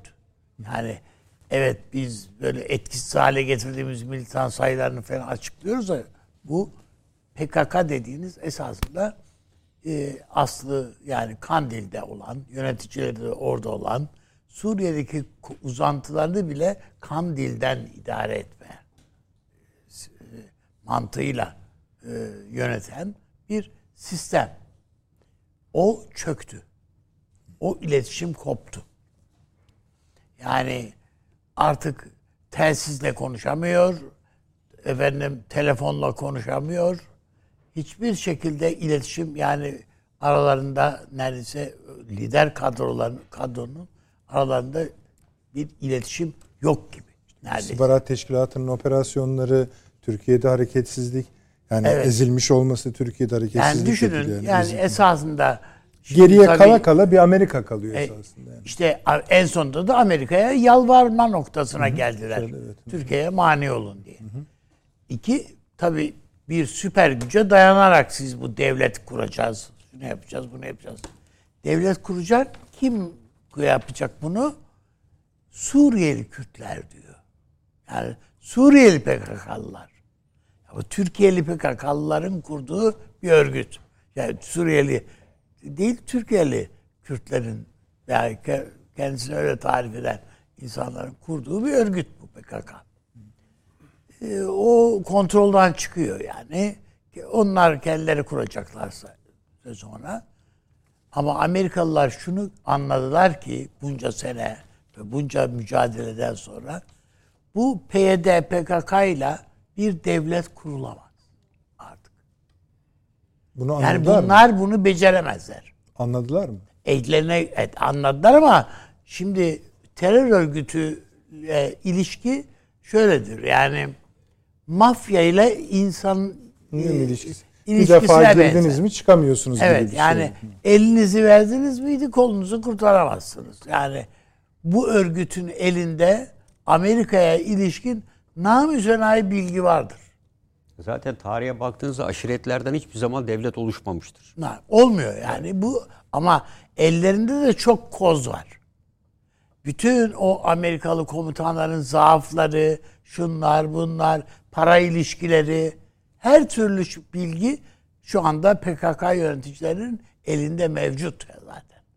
Bunların hiçbir her birisinin bir şekilde ortaya dökülüp saçılacağını, saçılmayacağının bir garantisini hiçbirisi veremez. Ama öbür Ama taraftan işlevini yitirdi mi yitirmedi mi? işlevini Amerika açısından şöyle, işlevini yitirdi yani mi? e, şu manada işlevini yitirdi. Bu eğer amaç amaçla bağlantılı bir şey bu. Yani amaç Türkiye'yi vurmaksa hala işte gider Evet. bombasını patlatır. Şunu yapar, bunu yapar. Ama amaç bir güneyde bir Dört ülkeyi parçalayarak Evet, bir, bir- devlet terör, bir- terör ülkesi kurmaksa ee, bir- evet bir sembol şey devleti kurmaksa e, devlet kurmaksa hayır onu yapamayacak. O belli oldu artık. Ve bu Amerika'ya çok pahalıya mal oldu. Yarın bir gün Amerika ya Pentagon demeyeyim de özellikle CENTCOM muhtemeldir ki bundan dolayı PKK'ya verdiği destek milyarlarca dolar çünkü akıtılıyor. Silah, cephane, şu bu filan. Bundan dolayı herhalde kongre tarafından sorguya bile çekilir yani. Ne yaptınız diye. Bu kadar parayı. PKK'ya Washington'da temsil hakkı verdiler. Yani resmi görüşmeler yaptılar. Amerikan bütçesinden fon ayırdılar. Her türlü şeyi yaptılar. Mazaratı yaptılar. Dolayısıyla yani bunlar e, evet PKK belki iletişim açısından e, iletişim tekniklerini kullanmak açısından belki Türkiye'den daha mahir çıktı. Ama sonuç itibariyle e, gelinen noktada meydanda. Ankara galip geliyor yani. Her noktada. Burada bir tek şey var. Az önce e, Süleyman Hoca dedi ki ya Rusya bir taşla iki kuş vuruyor dedi. İşte hem şey yapacak e, PKK'yı kontrol altına alacak hem de Türkiye'nin e, yani bütün Suriye'yi kontrol altına da alacak. Bence ikiden fazla bir kuş vuruyor Suriye. Bir daha söyle. Ya, ikiden fazla bir kuş vuruyor Rusya. Öyle mi? O zaman Yani şöyle yapalım. Şu, Gitme, gitme. onu Sonra. Sonra. Peki. Reklama gidelim. Süremiz geldi çünkü. Ee, kısa bir reklamımız var efendim. Önemli diğer konuları yetiştireceğiz inşallah. Yani hakkını vererek konuşuyoruz gördüğünüz gibi. Hemen geliyoruz. Döndük efendim akıl odası devam ediyor. Avni Bey'de kalmıştık. Rusya'nın 3 hesabı. üç, üç kuş. Kuş. dedi. Peki ikisini Bir saydık mı? taşla Yok. iki kuş. Dedi. Buyurun İki- tamam. Baştan da sayabilirsiniz. Buyurunuz. Evet. Ee, burada ya Suriye'nin kontrolünü ele geçirecek, iki PKK'nın kontrolünü ele geçirecek. Ama bir tarafı daha var yani. Bir Üçüncü kuş daha var Rusya'nın hedeflediği. Burada Türkiye'nin siyasetini kontrol etmek. Çünkü Türkiye'ye de diyeceksin ki diyece, diyor ki veya dedi ki arkadaş sen bir şey yapmana gerek yok. Seni 30 kilometre öteye ben taşırım. PKK'yı gönderirim. Senin hiç askeri harekat falan yapmana gerek yok. Bu Türkiye'nin oradaki siyasetini de kontrol. Halbuki biz diyorduk ki bütün yani geçen hafta programa kadar diyorduk ki evet yani Rusya da var bu bölgede ama esas belirleyici olan Amerika. Ama şu anda ben o kanaatteyim ki Rusya hala belirleyici bölgede. Özellikle Suriye ve PKK üzerinde son derece ciddi bir kontrol gücü var. Bunu ortaya koyuyorlar. Ve adam yani hiç tereddüt etmiyor bu konuda. Efendim ben benim Türkiye ben Türkiye'ye muhtacım. İşte benim şu şu şu ben Akdeniz kapısı bana kapanacak. Bu Türkiye'yi kızdırırsam veya ürkütürsem falan.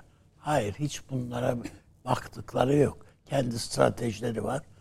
O strateji doğrultusunda adam ilerlemek istiyor. Suriye'nin kontrolünü hiçbir şekilde Amerika'ya şuna buna Amerika ile pazarlığını yapar onun. Ama hiçbir şekilde kaybetmek istemiyor oradaki şeyin ağırlığını. Ben nitekim e, Esad bu Halep'te Halep'e benzin ve elektrik vermeyi kesti.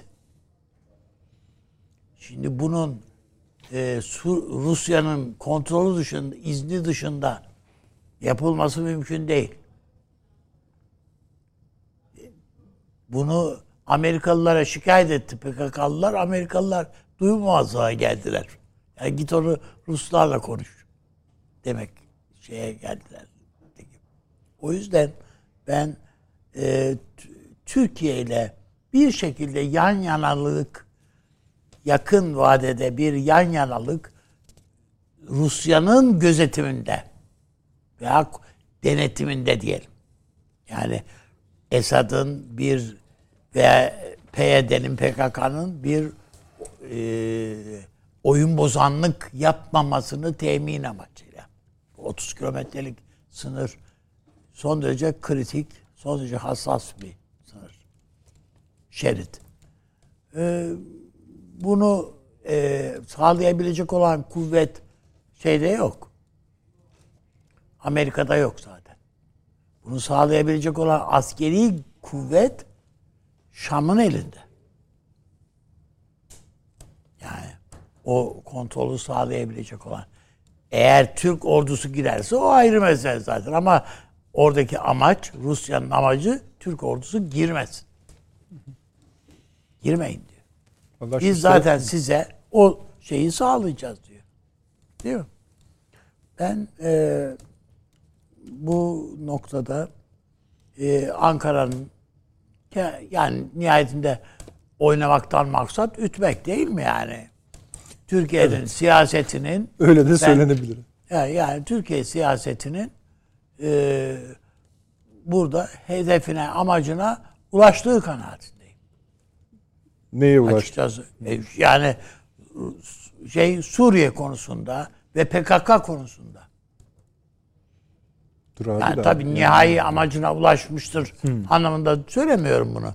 Ama bu harekata kaynak olan e, o hareketlilik terör örgütünün Suriye'deki hareketliliği a- onu sona erdirmek anlamında ben Türkiye'nin e, arzu ettiği çizgiye e, hem Amerika'yı hem Rusya'yı hem de Suriye'yi getirdiğini söyleyebilirim.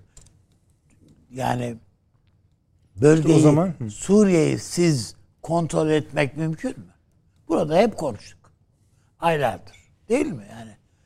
Türkiye birincisi Suriye ile Şam'la yan yana gelmenin, yan yana durmanın bir yolunu açıyor şu anda. Madem öyle Esad'ın bu cümleleri hakkında ne diyorsunuz? Onları da e, aradan çıkarmış olalım. Yani o köprü kurma. Müspet mi görüyorsunuz, menfi mi? Müsbet görüyorum. Es- Müsbet görüyorum. O köprü kurma şeyi. Bu arada Esed kanadından gelen, gelebilecek olan bir takım e, olumsuz cümleler filan da olabileceğini hiç e, göz ardı etmeyelim. Yani Yani kıymıklar batabilir. Bu batabilir. kadar gerginlikten. Yani sebebi şu. Öteden, öteden beri e, Şam yönetiminin şeyleri Türkiye'yi bir işgal gücü olarak tanımlamaktır. Hem Avrupa'da hem şeyde o, o kanaatten, o söylemden vazgeçeceklerini düşünmek bana göre hiç mümkün değil. O söylem devam edecektir bir şekilde. Türkiye nihai bir barış ortaya çıkmadan bir Suriye barışı son bir barış şeyi ortaya çıkmadan bu o topraklardan çekilmeyeceğini hem söyledi her vesileyle hem de bunu Suriye'de biliyor artık. Sonuçta askeriniz var işte orada. yani. Ha, Var Tabii. ve şu anda o var olduğunu var olan kuvvetiniz ve kontrolünüz onun Ankara'ya yetmeyeceğini de biliyor. Yani bu 30 kilometrelik sınır dediğimiz bu bundan zaten. Yani arada boşluklar var. Biz onun için o telrifatlar falan filan sıraladık. Habire. Yani diş boşluklarını tamamlamaya Evet, çalışıyoruz. batıdaki boşluklarını tamamlıyorsun, doğudaki boşluklarını tamamlayacaksın. Yani bu- bunlar tamamlanacak kardeşim diyor Ankara. Ve Cumhurbaşkanımızın söylemlerinin genelde eee, bir uluslararası politikayı da hedefleri ortaya koyan eee, şeyleri var. Noktaları var. Her şeye rağmen kim engel olursa olsun diyor. Ya bu artık yani gözümüzü kararttık. Az önce burada da o tabir kullanıldı. Değil mi? Yani e, gözümüzü kararttık. Hiçbir şey engel tanımayız. Yani yüzleşmeye de hazırız neyse. Tabii. Tabii. Şimdi hala her gün her gün şehitlerimiz gelmeye devam ediyor. Evet. Bu buna Ankara'nın böyle uzun süre daha tahammül etmesi mümkün değil. Peki. Dolayısıyla ya siz sağlayacaksınız. İşte NATO'ya tebliğ etti. Bugün Dışişleri Bakanımız Ve öyle NATO'nun açıklaması Evet. yani uzun bir açıklaması var. Ee, hani Biz farkındayız. Yani olayın farkındayız ve biz arkasındayız Türkiye'nin diyor. Daha ne evet diyor, evet diyor. Hani gü- güvenmeyiz biz prensip olarak böyle şeyleri artık öğrendik de e, tecrübemiz çoktur Ne olursa olsun bunun Ha, güvenle bir alakası yok. Haklısınız. Bunları duymuyorduk ama Ha. yani bu, bu bu tonda bunları duymuyorduk. Yani NATO'daki en e, sert e, Terörün tüm şekilleri ve tezahürlerini kınıyor. Son korkunç terör saldırıları sonrasında can kayıplarının yasını tutan Türkiye ile dayanışma içinde duruyoruz. daha ne denilebilir Evet, ki tamam. Yani buna sadece İstanbul saldırısını kastetmiyoruz herhalde değil mi? Yani Tabii tabii bu olay tabii. yani Söyle- 5 zaten- yaşındaki çocuğumuz Güneydoğu'da okul öğrenci okulda değil mi vuruldu? Ö- Hani ben de diyorum ki gibi. hemen gevşemeyelim. Hani hayır. bizim öyle bir huyumuz vardır Hayır, çünkü. hayır. Ben onun için az önce yani konuşurken e, ilk şeyimizde e, efendim Türkiye'nin muhalefet cephesinin de de söylemin çok farklı olmayacağını. Yani hükümetin siyasetinin arkasında Onlar daha olacağını. konularla şu anda meşgul Ha, oldukları için. ondan ba- başka dertleri de var ama onun yanında karşı çıkma eğilimlerini her zaman gördüğümüz insanların ağzında bile ordumuzun arkasındayız. Peki. Bunu diyebiliyor. Teşekkür- Ben bunun Devam e, bu abi. çizginin önemli olduğu kanaatindeyim. E, bunu söylemek istiyorum. E, ve bu Ankara yalnız tabii Rusya'da öyledir belki ama o şunu da kaydedeyim e, son olarak. E, Ankara, e, e, Rusya ve Amerika Ankara'dan seçimi bekliyorlar. Yani biz nasıl Amerikan seçimlerinin sonuçlarını falan bekliyorduk falan. E bu e, yani Washington falan da Doğru. e, seçimi bekliyor. Bir de şunu her iki devlette analizini yapıyorlar. PKK ister devlet kursun, ister kurmasın, ister şey olsun. Her zaman bir bela kaynağı.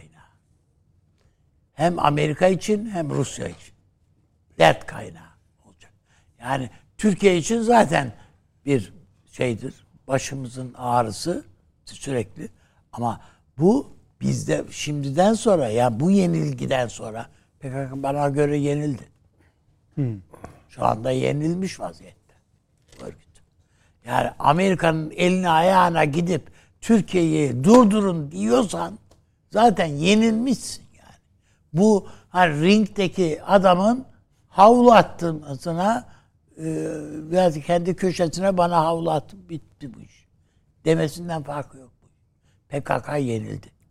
Ha son şeylerini oynuyor. O, olabilir. Kozlarını oynuyor. Elinde çünkü ateş var. Elinde çok silah var. Şu Peki. var bu var. Ama Amerika'nın ve Rusya'nın eğer kontrol edemezse Amerika'nın daha da önemlisi başına beladır bu zaten. Peki. Süleyman Hocam hemen konuyu da değiştirerek geleceğim ama bir şey ekleyecektiniz Evet galiba. ben e, Onu da aslında alayım, rahat devam e, arada da söyledim o ifadeyi. Yani Türkiye e, Amerika Birleşik Devletleri'nin 11 Eylül'de ve hemen akabinde saldırısından sonra söylediği mesajla Amerika'ya ve dünyaya bir kez daha burada mesaj vermeli. Hem NATO'ya da. E, Amerika ne demişti? E, ya terörlesin ya bizimlesin. Türkiye'de Amerika'ya bunu tüm gür sesle ya terörlesin Ya ya, da e, bir NATO müttefiki olan ve zor zamanlarında yanında olduğu Türkiye'lesin diye kesin bir e, mesaj verecektir. E, dolayısıyla Amerikan kamuoyu da bunu çok iyi anlıyor. Dolayısıyla Amerika Birleşik Devletleri'ni e, bu anlamıyla e, bence uluslararası kamuoyunda, e, Amerikan kamuoyunda, NATO'nun da dikkatini, niye NATO ülkelerinin hepsi birden Afganistan'a Amerika'nın peşine takılıp gittiler? E, demek ki bu ifadeden alınıyor. Elbette Amerika'nın zorlaması vesairesi oldu. Ben Amerika'nın burada e, aynı zamanda bir ikilem içine girdiğini de düşünüyorum. Biraz evvel ifade ettim. İsveç ve Finlandiya. Burada Türkiye'nin e, isteklerinin yerine getirilmemesi NATO'nun, İsveç, Amerika'nın sözünü ettiği hatta şu anda e, eğitimlere falan bile kattı onay verilmeden planlara dahil etmeye çalıştığı İsveç ve Finlandiya'nın resmen NATO'ya üye olmaması anlamı da taşıyacaktır. Dolayısıyla Türkiye'nin elinde Zaten burada... o demin Evet. okuduğum bildirinin son cümlesi bu. Paşam. evet. Finlandiya ve İsveç'in üyeliklerinin NATO'yu daha güçlü yapacağını İşte. da belirtiyor. Yani şimdi e, orada ne diyorlar? E, Türkiye ne derdinde? Bunlar ne derdinde? Yani Doğru. e, bunun da ben e, önemli olduğunu düşünüyorum. Di- Diğer taraftan Esad'la ilgili de söyleyeyim. Ondan sonra ben e, hocama bırakayım. Tamam. E, Esad'ın iktidarda kalmasından kim memnun ve mutlu olacak? Elbette Rusya, Türkiye ve kısmen de olsa İran. E, Esad'ı kim e, götürüp yerine daha farklı bir görüşte biliyorsun onun bir akrabası falan da vardı. Yani onunla ciddi bir mücadelesi Evet, evet. de vardı. E, Amerika'nın İngiltere'de miydi? Neredeydi? Evet evet. Yani Amerika'nın e, onu iktidarda indirip onu geçirmesiyle e, Rusya ile olan ilişkiler vesaire gibi gerginleşir. O yüzden e, aslında e, bu üç ülkenin de şu anki ortamda kullanılabilir en iyi e, rejim bekçisinin e, Esad olduğunu. Çünkü bu değişim sürecinde eğer değişim olursa daha farklı istikametlere de e, çevrilebilir. E, bir de tabii 30 kilometre mesafe yeterli olacak mı? E, Amerika'nın elinde verdiği silahların menziline göre bu 30 kilometre de yeterli olmayabilir. E, bunu e, belki genel bir zaman işte o zaman adamlar iyice işkilleniyorlar. Yani işte o elindeki çok Daha çok. roketlere baktığın zaman 40-45 kilometre menzile kadar gidebilir. 30 kilometre hatta bu 30 sabit bir hat değil ki bu. Yani içinden sızarak ön tarafa bunu kim kontrol edecek? Ee, kendinden bir haber Suriye'nin e, sözde e, ta bundan 2011 yılından bu yana kadar sınırlarını hiç koruyamayan Suriye muhafız birlikleri mi koruyacak burayı?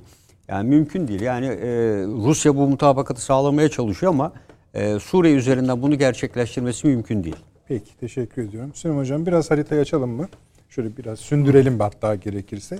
Önce bu Esad'la ilgili bir konuşma yapmıştınız. Eğer değinmek istiyorsanız Ben ona değinin. değinmek istiyorum. Hay hay. Bir o. ikincisi e, terör örgütünün kullanım süresinin bittiği fikrinin ne kadarına katılırsınız, katılmazsınız. Üç, o sündürme bölümünde, yani suni bir şeyden bahsetmiyorum. İran'ı konuştuk mu? Konuşuyoruz. İsrail'i konuşuyoruz. İşte demin bahsettik İngiltere-Çin ilişkisini Evet, ve Astana zirvesinde İran ve Türkiye'yi teklif eden Rusya'nın herhalde Çin'le konuşmadan bunu yapmış olması da mümkün değildir. Artık yerleşik bir Suriye platformu olan Astana için Çin'i de buraya alalım. Şu statü bu statü fark etmez.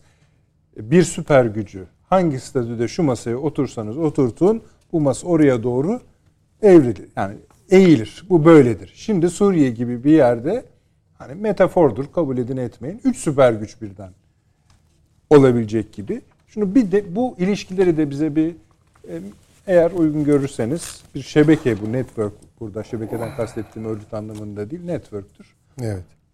Şimdi bu Rusya'nın belirleyici, daha doğrusu belirleyici olmaktan ziyade merkezde olduğuna ben geçen haftada birkaç defa e, dikkat çekmeye gayret etmiştim. E, işte daha çok Amerika ne diyecek, Amerika ne diyecek diye konuşulurken ben diyordum Ama çok ki normal Süleyman Hocam çünkü konuşmalar hep Amerika oraya üzerine. kaçıyor. Tabii öyle Halbuki öyle değil yani. Burada daha fazla Rusya'nın ne dediği, ne diyeceği önemlidir diye bir tespitte e, bulunmaya gayret etmiştim. Peki daha İkinci- yumuşak olduğunu düşünüyor musunuz? Rusya'nın mı? Ama şey kullandığı dil açısından, üslup açısından Tabii. ya da eylemler tabii. açısından. Kendine bıraksanız Hı. ayının ne yapacağını aşağı yukarı Peki. tarihsel Tüyleri yumuşaktır diyorsunuz. gösteriyor evet. Ee, tabii ki şimdi bir Rusya'nın sıkışmışlığı olduğunu zaten görüyoruz. Türkiye'yi kaybetme gibi bir lüksü yok. Yok, yok. Evet, yani yok. Rusya'nın öyle. Ha Türkiye'nin Rusya'yı kaybetme gibi bir lüksü var mı? Henüz yok. Ama yarın olabilir. Yani bilemiyorum. Ee, Esad meselesiyle ilgili olarak tekrar söylemek zorunda hissediyorum kendimi. Esad bir siyasi özne falan değildir. Esad'la konuşmak, Esad'la anlaşmak diye bir şey olamaz. Hani tabii ki ilişki kurulabilir, muhaberat düzeyinde kurulabilir, belki bakanlıklar düzeyinde görüşmeler. Esad'ı özne olarak kabul etmek Suriye'de yaşananları hiç anlamamış olmaktır bence. Onun bir efendisi var Rusya. Dolayısıyla Rusya'ya bakın siz. Yani Rusya ona izaya gel dediği zaman onun yok hayır gelmeyeceğim ben bildiğimi okuyorum deme lüksü var mı? Yok. Onun için bir de buna dikkat çekeyim. Bu meseleler de çünkü çok speküle ediliyor. Öyle. Ee, öyle görmemek gerekiyor. Şimdi e, Rusya'yı merkeze koyduktan sonra şu soruyu da kendi kendimize sormak durumundayız. Ben de biraz böyle başlık atayım izninizle. Ee, hangi PKK Türkiye için daha fazla tehlikelidir? Amerika'nın kontrolünde olan PKK mı? Yoksa Rusya'nın kontrolüne geçen PKK mı? Ha, O zaman siz şunu da söylemiş oluyorsunuz. Kullanım süresi daha bitmedi. Ya efendim yok öyle bir şey olmaz. Öyle bir şey söz konusu değil. Yani ama şunu söyledim. Amerika Birleşik Devletleri için PKK dün olduğu kadar önemli değil dedim. Ben bunu da söyledim ama bu ne Amerika ondan vazgeçer ne de Rusya hazır bu boşluğu yakalamışken PKK'yı kendi stoklarının içine dahil etmeyi e, düşünmezlik eder. Türkiye'nin biraz da bu soruya dönük e, beyin jimnastiği yapmaya başlamasında fayda görüyorum. E, çünkü şu da çıkıyor ortaya. Yani PKK'yı bitirmek, e, silmek gibi bir şey şu an Türkiye'nin tabii bunu e, birebir karşı karşıya bıraksalar bunlar olur da hani şu konjonktürde olmayacağı da gözüküyor.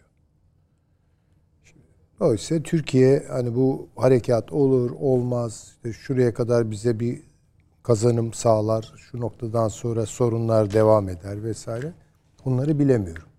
Ama bu iş bu güreş bitmiş falan değil. Kimse de güreşçiyi diskalifiye falan etmiş değil. Yani bunları görelim. Mücadele devam ediyor. Onu söyleyebilirim. Ee, Amerika Birleşik Devletleri'ne gelince bunu tekraren ve biraz açarak söyleyeceğim.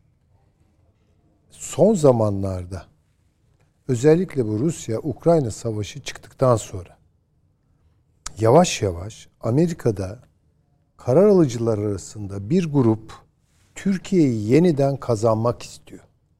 Ama bir grupta Bir grup ise tamamen bunun dışında. Şimdi bunun sebebi bir münazara e, tez paylaşımı ile ilgili falan değil. Amerika Amerikan aklı tuhaf yürüyor. Şimdi şöyle bir misal vereyim. Yani Amerika'da bir Bangladeş uzmanı bulabilirsiniz. Size Bangladeş'in girdisini, çıktısını, Türk şey affedersiniz.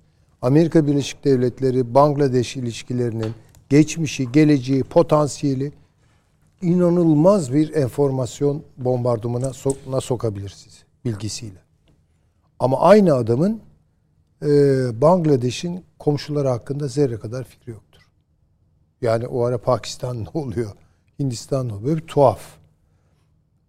Şimdi dolayısıyla karar alma süreçleri her bir uzmanlık alanının ve onun gerektirdiklerinin teklif ettiklerini toplayıp bir havuzda oradan bir işte hakkında büyük ilişkilendirip Ha, hakkı- yani şimdi Amerika Türkiye'ye nasıl bakıyor? Bu soru çok anlamsız.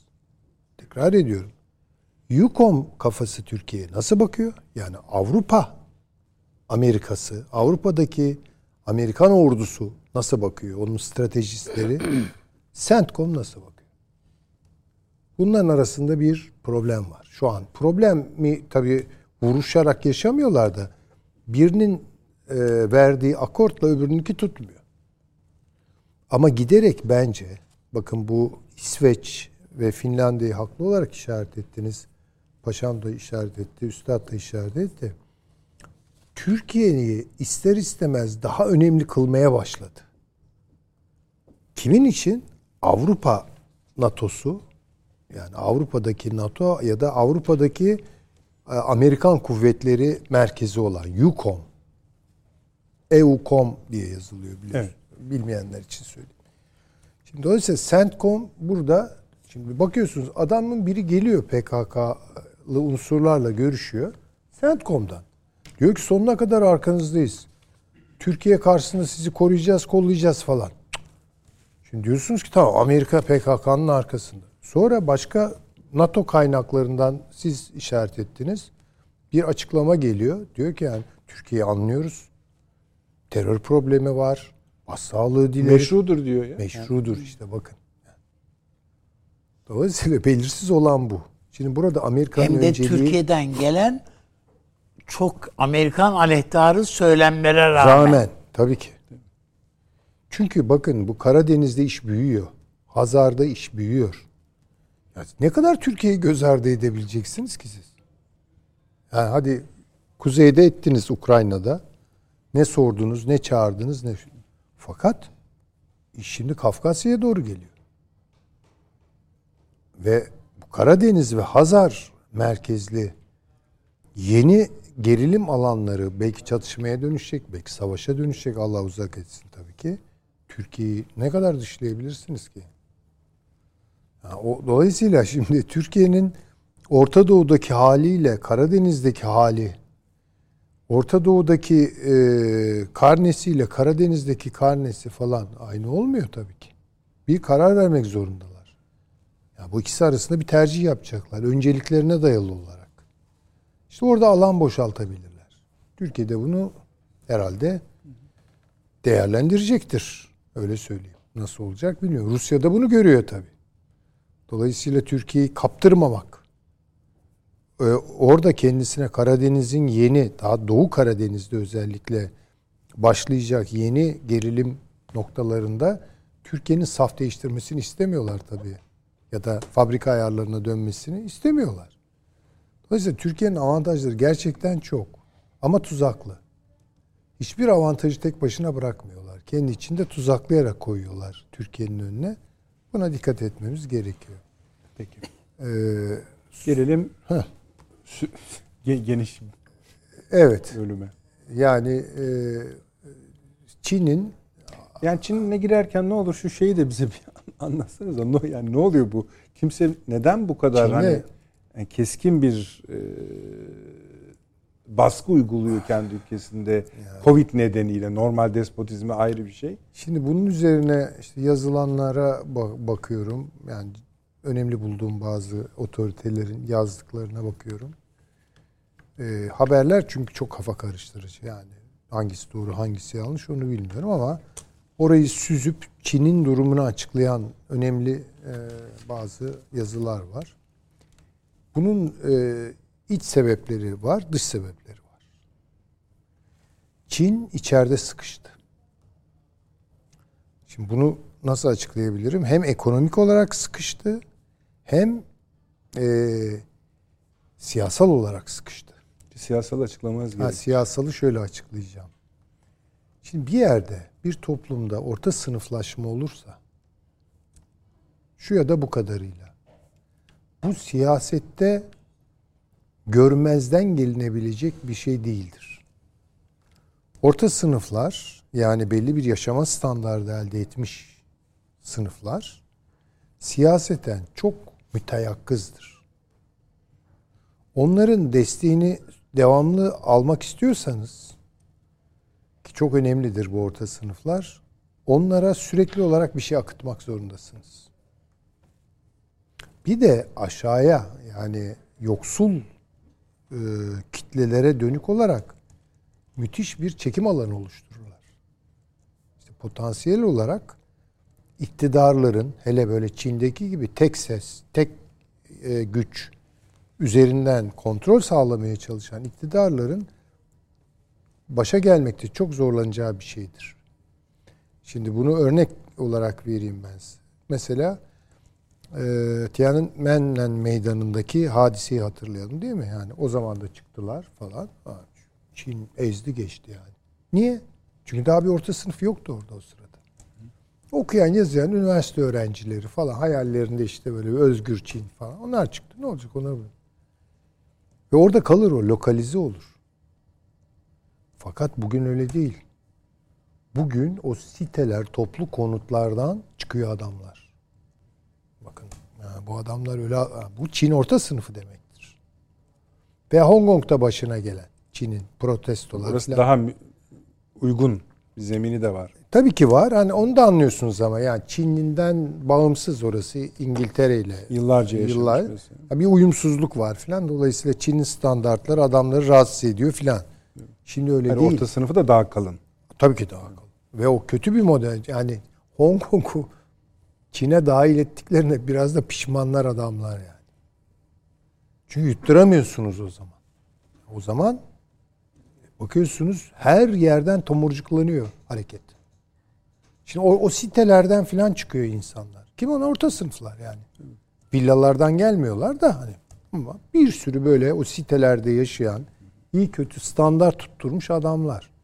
Biraz karınları doymuş Hanya'yı Konya'yı görmüşler ve tüketimden de pay almaya filan başlamışlar. Ne dedi e, Pink?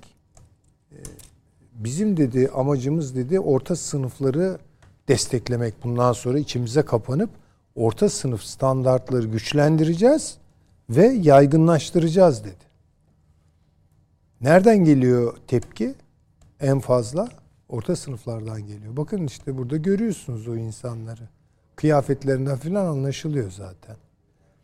Çok e, şey bir e, nasıl söyleyeyim elde taşınması zor ateşten bir top gibi filandır bu orta sınıf hikayesi. Ve şu an Çin'de her yerde ayaklanıyorlar. Her yerde. Bütün o e, gelişmiş işte e, refah e, standartlarına bir şekilde ulaşmış Büyük şehirler, sanayileşmiş şehirler vesaire. Şimdi yarın buna işçi sınıfı da eklemlenir. Köylülerin yarın ne yapacağı tabii. Dolayısıyla orada bir içeriden bir problem var. Refah etkisinin doğurduğu orta sınıflaşmayla ilgili bir mesele Sadece var. bunun derinliğini, yaygınlığını ölçmekte biraz zorlanıyoruz galiba değil mi? Ee, Valla şaşırtıcı derecede yaygın. Yani gelen haberler tabii. Yanıltıldıysak onu bilmiyorum ama gördüğümüz kadarıyla işte İçinden gelen Ekin'de haberlere de var. dikkatli bakmak Tabii lazım. dikkatli Bir bakmak kendisi lazım. bozuyor, Amerika bozuyor biliyorsunuz. Evet ama nereden çıktı? Ee, Türkistan'daki yangından sonra. Yani hatırlayalım bir Arap Tunus'ta kendini yaktı diye koca Arap Baharı oldu değil mi yani? Şimdi orada da o yangın acaba diyorum bir Çin baharının mı ilk Ama bu hani şeye de benzemez herhalde. İran'daki olaya da tabii tabii çok, çok, kanlı büyük bir şeyler olur Çok gibi büyük. Çin'in parçalanmasıyla biter. Yani. Dolayısıyla şimdi Çin'i çok iyi takip etmek lazım. Çin ikinci olarak yani bu siyasal kültürel temelde Çin'i içeriden sıkıştıran e, amildi. Bir de şey var. E, Çin'in basbayağı ekonomik bir problemi var. Çin 2000 hep söylüyorum burada ama kısaca tekrar edeyim. 2008 krizini üretimle karşıladı. Üretim hatayla. Onu kapatıyor. Tabii ve bu Daha aslında yani bütün dünyayı bir anlamda kurtarmış oldu. Çünkü Çin en büyük alıcı olarak bütün dünyadan sipariş verince oradaki e, durgunluk yaşayan sektörler filan harekete geçti. Fakat bunu en kestirme yoldan yaptı ve şehir yatırımları. Başta konut olmak üzere. Bunlar şişti. Ve bugün Çin'de mesela konut sektörü sürekli alarm veriyor biliyorsunuz yani. Sayısız elde kalmış siteler, ölü şehirler filan bunlardan bahsediliyor. İkincisi Çin şunun Eğer şimdi sizin dediğiniz gibi yani üretimde bir düşme hali olursa bu sadece Çin'i etkilemez. Bu yani bu tür zaten Tabii onun patinaj çeken- o ya zaten. Ha, zaten hani zaten Mesele o. patinaj çekiyor dünya. 2019 krizinden sonra Çin bunu yapmadı. Durdu. Ben dedi bendeki sermaye birikimini içeriye dönük olarak tasarruf edeceğim. Üretimimi de içeri dönük yapacağım. İhracatımı düşürüyorum dedi. Şimdi ne demek ya? Bütün dünyayı tedariksiz bırakmak demek. Malsız çünkü bütün Yani işte hani bu dünyanın özelliği. bu Evet, zamanın. Evet, tabii tabii.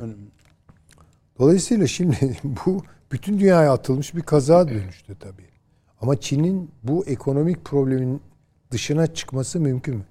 Çin birkaç kamburla birlikte yani bütün düşünebiliyor musunuz? Batı sanayileri filan böyle Avrupa sanayi Çin'e yatırım yaptı. Yani her türlü nasıl söyleyeyim en e, kirli sektörler yani çevre kirliliği yaratan emek yoğunluklu en iptidai sektörlerden en teknolojik olanlarına kadar. Bunlar katmanlaştı, üst üste katmanlaştı. Burada Çin problemleri var.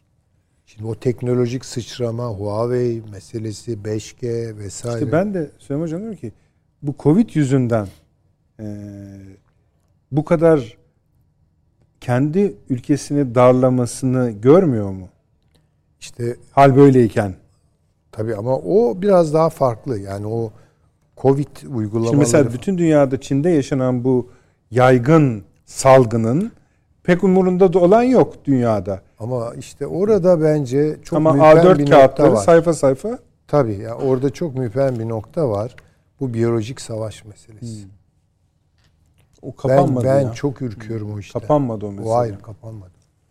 Ya herkes şimdi siber savaş falan tamam. Tamam o boyut da etki, eklendi de ya Ukrayna'ya baksanıza 25-30 tane korkunç laboratuvar çıktı orada. İç, Kazakistan'da da var. Kazakistan'da da çıktı bunlar. Evet. Kırgızistan'da da ya şimdi baktığınız zaman bu dikkat edin Çin'e gidiyor bu işlerin ucu.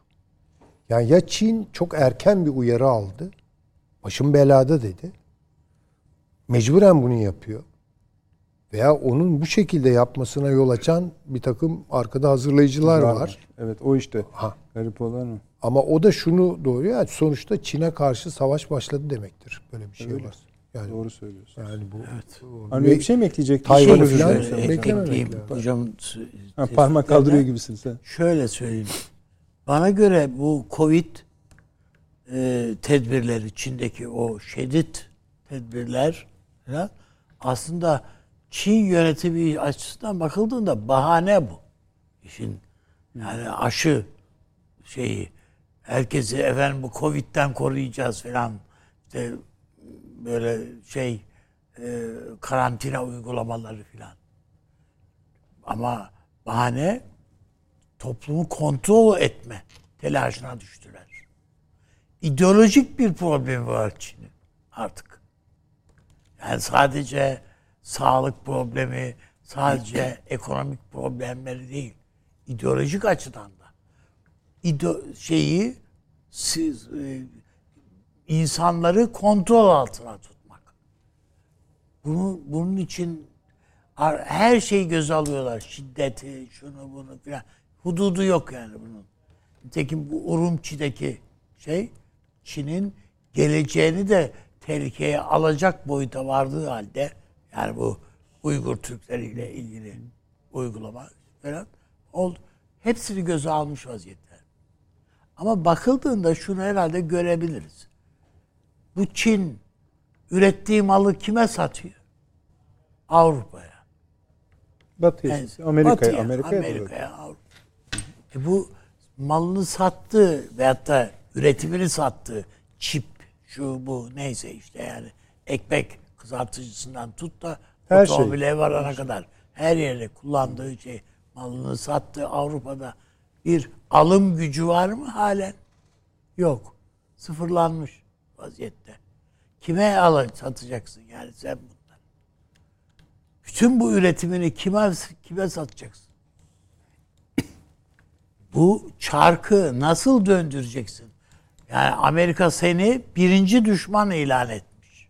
NATO seni düşman ilan etmiş. Peki. Yani nasıl şey yapacaksın? Birincisi bunu söylemek istiyorum. İkincisi de bugün e, bu NATO Genel Sekreterinin konuşması e, içerisinde bir cümle daha var. ABD şeyin e, Rusya'nın Putin'in kazanmasına izin veremeyiz. Çünkü eğer buna izin verirsek bu birçok şeyin yıkılmasına E, Göz yani almaz. bu yani Ha, bu göze al- bu izin veremeyiz. Her şeyi yıkar, göze alırız bunun için. Anlamına geliyor. Ben yani öyle ki endişeleri şu. Amerika açısından da endişe haline geldi bu bir yerde. Bana öyle geliyor ki Amerika'yı Ukrayna savaşının içine çekmek isteyen bir şey var. İtekleme var yani silah ver, şunu ver, para ver, şunu efendim uzun menzilli füze ver. Adam ne verse ta- tatmin olmayan bir Ukrayna var. Ve Ukrayna'ya dönük halka, Amerika'nın kendi oluşturduğu halka sürekli Amerika'yı itekliyor. Sen de gel diye. Maazallah eğer bu savaşın içerisine bir tarafından Amerika paçayı kaptırırsa ki Rusya bunu çok arzu edebilir. Yani iş nükleer savaşa da varabilir. Rusya da bunu gayet iyi arzu eder. Orada Zelenski gibi efendim bu işi yani Amerika ile kol kola savaşıyoruz efendim diye demenin şey- şeyini, keyfini yaşamak isteyen birisi de varken bu basbaya yeterli kadar dünyanın başına bir bela sarılabilir. Ben e, bunu e, peki. dikkate almamız gerektiği Teşekkür kanaatindeyim. Ee, Süleyman Hocam devam edelim. Bir uzun yay çizmek ister misiniz? Eğer o bölüm bittiyse İngiltere'nin Şimdi- açıklaması konusunda. Tabii onu İngiltere'nin açıklamasını başbakan, yeni başbakan da. Ee, yani işte Çin kalkınma şimdi biz şöyle zannediyoruz. Kalkınma süreçleri bir kere başladı mı öyle gider. Kalkınma süreçleri öyle gitmiyor işte. Arz iddialı bir atılım yapıyorsunuz. Yani üretim sıçraması yapıyorsunuz. Bunun içinde büyük bir baskılama sağlıyorsunuz. Dünyada eli sopalı olmayan biraz kazılınca arkasının altından kan çıkmayan hiçbir sermaye birikimi yoktur. Çin'in sermaye birikimi de öyle olmuştur. Eli sopalı olmuştur. Öyle demokratik yollardan falan kimse kalkınmış değil. Ben söyleyeyim yani. Mutlaka sopa girer işin içine. Silah girer, kan girer. Çin de bunu yaşadı. Sonra onda belli bir aşamaya geldikten itibaren çok özel bazı sorunları yaşamaya başlıyorsunuz. Ve her kalkınma süreci bir süre sonra o kalkınmanın nimetlerinden faydalanmak isteyen üretken bir kamuoyu doğuruyor. Üretici bir kamuoyu doğuruyor. İşte orta sınıflaşma denilen mesele o.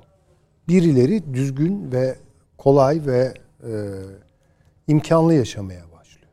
İşte dananın kuyruğu orada kopuyor. Onları kontrol etmek çok zor. Çünkü bu süreç İsrailler middle class a vacuum derler. Yani tabii, her şeker. sorunludur ama sorunları da toplar. Yani tam kara deliğidir bu işin yani. Hem siyaseten hem ekonomik olarak. Çünkü refah ermiş insanları tekrar çalıştıramıyorsunuz. Aynı üretkenlikle. İki, bunlar bir siyasal bilinç elde ediyorlar ve itiraz etmeye başlıyorlar. Çin tam da bunu yaşıyor. Orada üstadın dediği doğru. Çin Komünist Partisi'nin son e, kongresinde her şeyi liderin eline vermek ve her şeyden partiyi ve lideri e, yetkili kılmak korkunç bir şey yani bu Çin'in yaşadığı sürecin içinde yaşanan bir ilkellik yani çünkü siyasete tercümesi böyle oluyor kurulu e, kalkınma süreçlerinin içindeki mekanizmayı kalkınmış olan dünyanın en büyük üretici gücü haline neredeyse gelmiş olan Çin'e monte etmeye çalışıyorsunuz. Çelişki buradadır. Onu sürdürmek çok zor.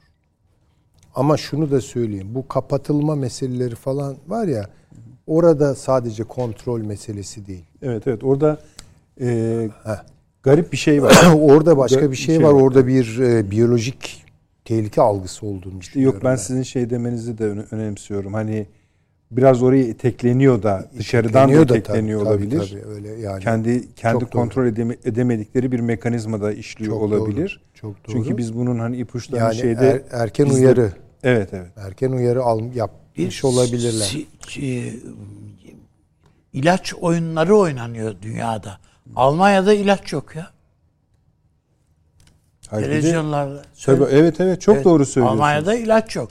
Almanya gibi dünyanın en büyük ilaç şirketlerinin sahibi olan bir e, na sahip bir ülkede o ülk o fabrikaların ürettiği ilaçların bulunmaması inanılır gibiydi ya. Hayır, daha Ak- akla Çin, ziyan yani. e, Çin e, ilk üreticilerden biri değil mi? Covid aşısı üreticilerinden Sinovac. evet.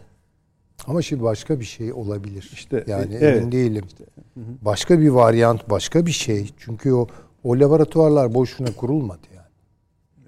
Ya o eğer oradan bir şey yani böyle bir ülkenin sıfır vaka gibi bir şeyin hedeflemesi işte o artık o bahanesi oluyor yani onun düşünün, için de. e, Katar'daki Çünkü- Dünya Kupası'nda e, maskesizleri gö- göstermemek için tribün görüntülerini kesiyorlar. Tabii yaparlar. Ama bu şu bakınız.